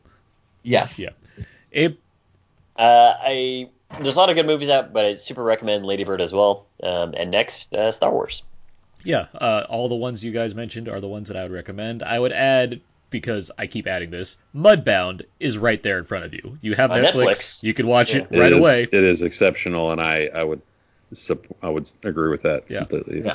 And also, because I was talking about this last week with the the um, the Voyager, the farthest is that documentary about the Voyager mission and like everything that went Oh, yeah, into it. so- sorry, that's, yeah. that's on Netflix now, and I was so like so Abe. After we talked about the Voyager, You want to go check it out? no there well there was a whole bunch of like news articles about it the next day about how like they've got back into contact of, with Voyager because they had to like figure out a way to get the thrusters to work again. And this thing that's out there in outer space right now, like out of our solar system, they were able to like they're able to do some stuff to make that happen. Like that's fascinating to me. And it's and such, to think that some people are still on 2G. I mean, that's ridiculous, right? like, What's this thing that's made of like duct tape and like you know a piece of metal, like and it's out It's- there right does, now? Doesn't it have like a copy of like some somebody like uh, of ET on there or something like that? Oh, it has it has well, it has this elaborate record which you can learn more about in the documentary. But it was just like in the midst of terrible news going on right now, it's like this is such a neat story good to one. read about. Like this this thing Yeah. that America built and put into space and still out there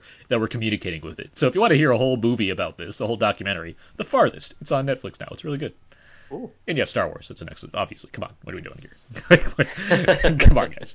All right. With all that said, that's going to do it for this week's episode about Now Aaron and Abe. You can find more of my work on my personal blog, thecodezeek.com. You can find all my written movie reviews over there. You can also find me writing on We Live Entertainment, and you can find me on Twitter at Aaron's PS4. Abe.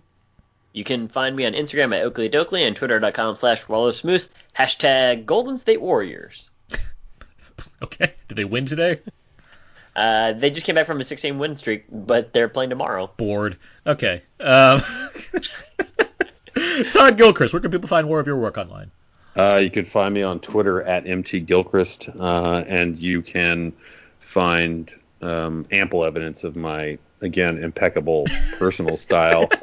Um, not at not at at that phony best dressed, but uh, the authentic best dressed Todd on Instagram. Luke Thompson, where can people find more of your work online? Uh, the easiest way is probably to go to Rotten Tomatoes and look up Luke Y. Thompson, and I'm in there twice because I'm in there as an actor, which is lists me erroneously as a celebrity, which I am not. Uh, Oh, you don't have to be so modest. Come on. I'm Luke, also- you are a celebrity in my world.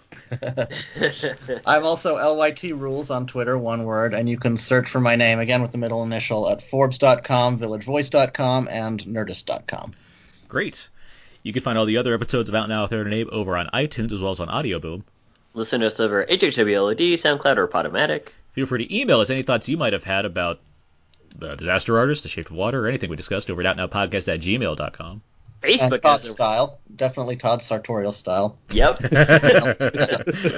I'm on his Instagram right now, checking out his style. Uh, you can also find us on Facebook.com slash uh, Outnow Podcast, or you can tweet at us at Twitter.com slash Outnow underscore podcast. And of course, there's our Tumblr page, outnowpodcast at tumblr.com. Send us plenty of gifs of horrible things happening to James Franco over there. That'd be that'd be great to see. Mainly the one, 127 hours gifs. Those are always fun. Always a bucket of laughs. That's what we say about those. Um, Luke, Todd, thank you both for joining us this evening. Thank you evening. both. Thank this you. great. This is a blast. Yeah, thanks a lot. Anytime. For sure. And uh, yeah, so Luke, you you managed to find yourself in a great loophole where you didn't play games with us this week. So normally when we have games on the show, if you get an answer right and you get on the board, you get to come back to the podcast. You've escaped this, so now by default, I guess I'm allowed to have you back on the podcast without having played a game yet. So you're in good territory right now. Yes. Yeah, so there you go. Todd, you're lucky. We'll just put it that way. I mean, you're talking about how great you dress. I believe it for the most part, but you know, there's a lot of outtakes that we're probably not seeing. So the word's still out. Oh, I'm I, I'm I'm the best. That's that is just Such true. confidence. All right. Well, until next week when we discover just who is this last Jedi, it's Luke. Uh, that's going to do it for this week's episode. So until next time, so long. and goodbye.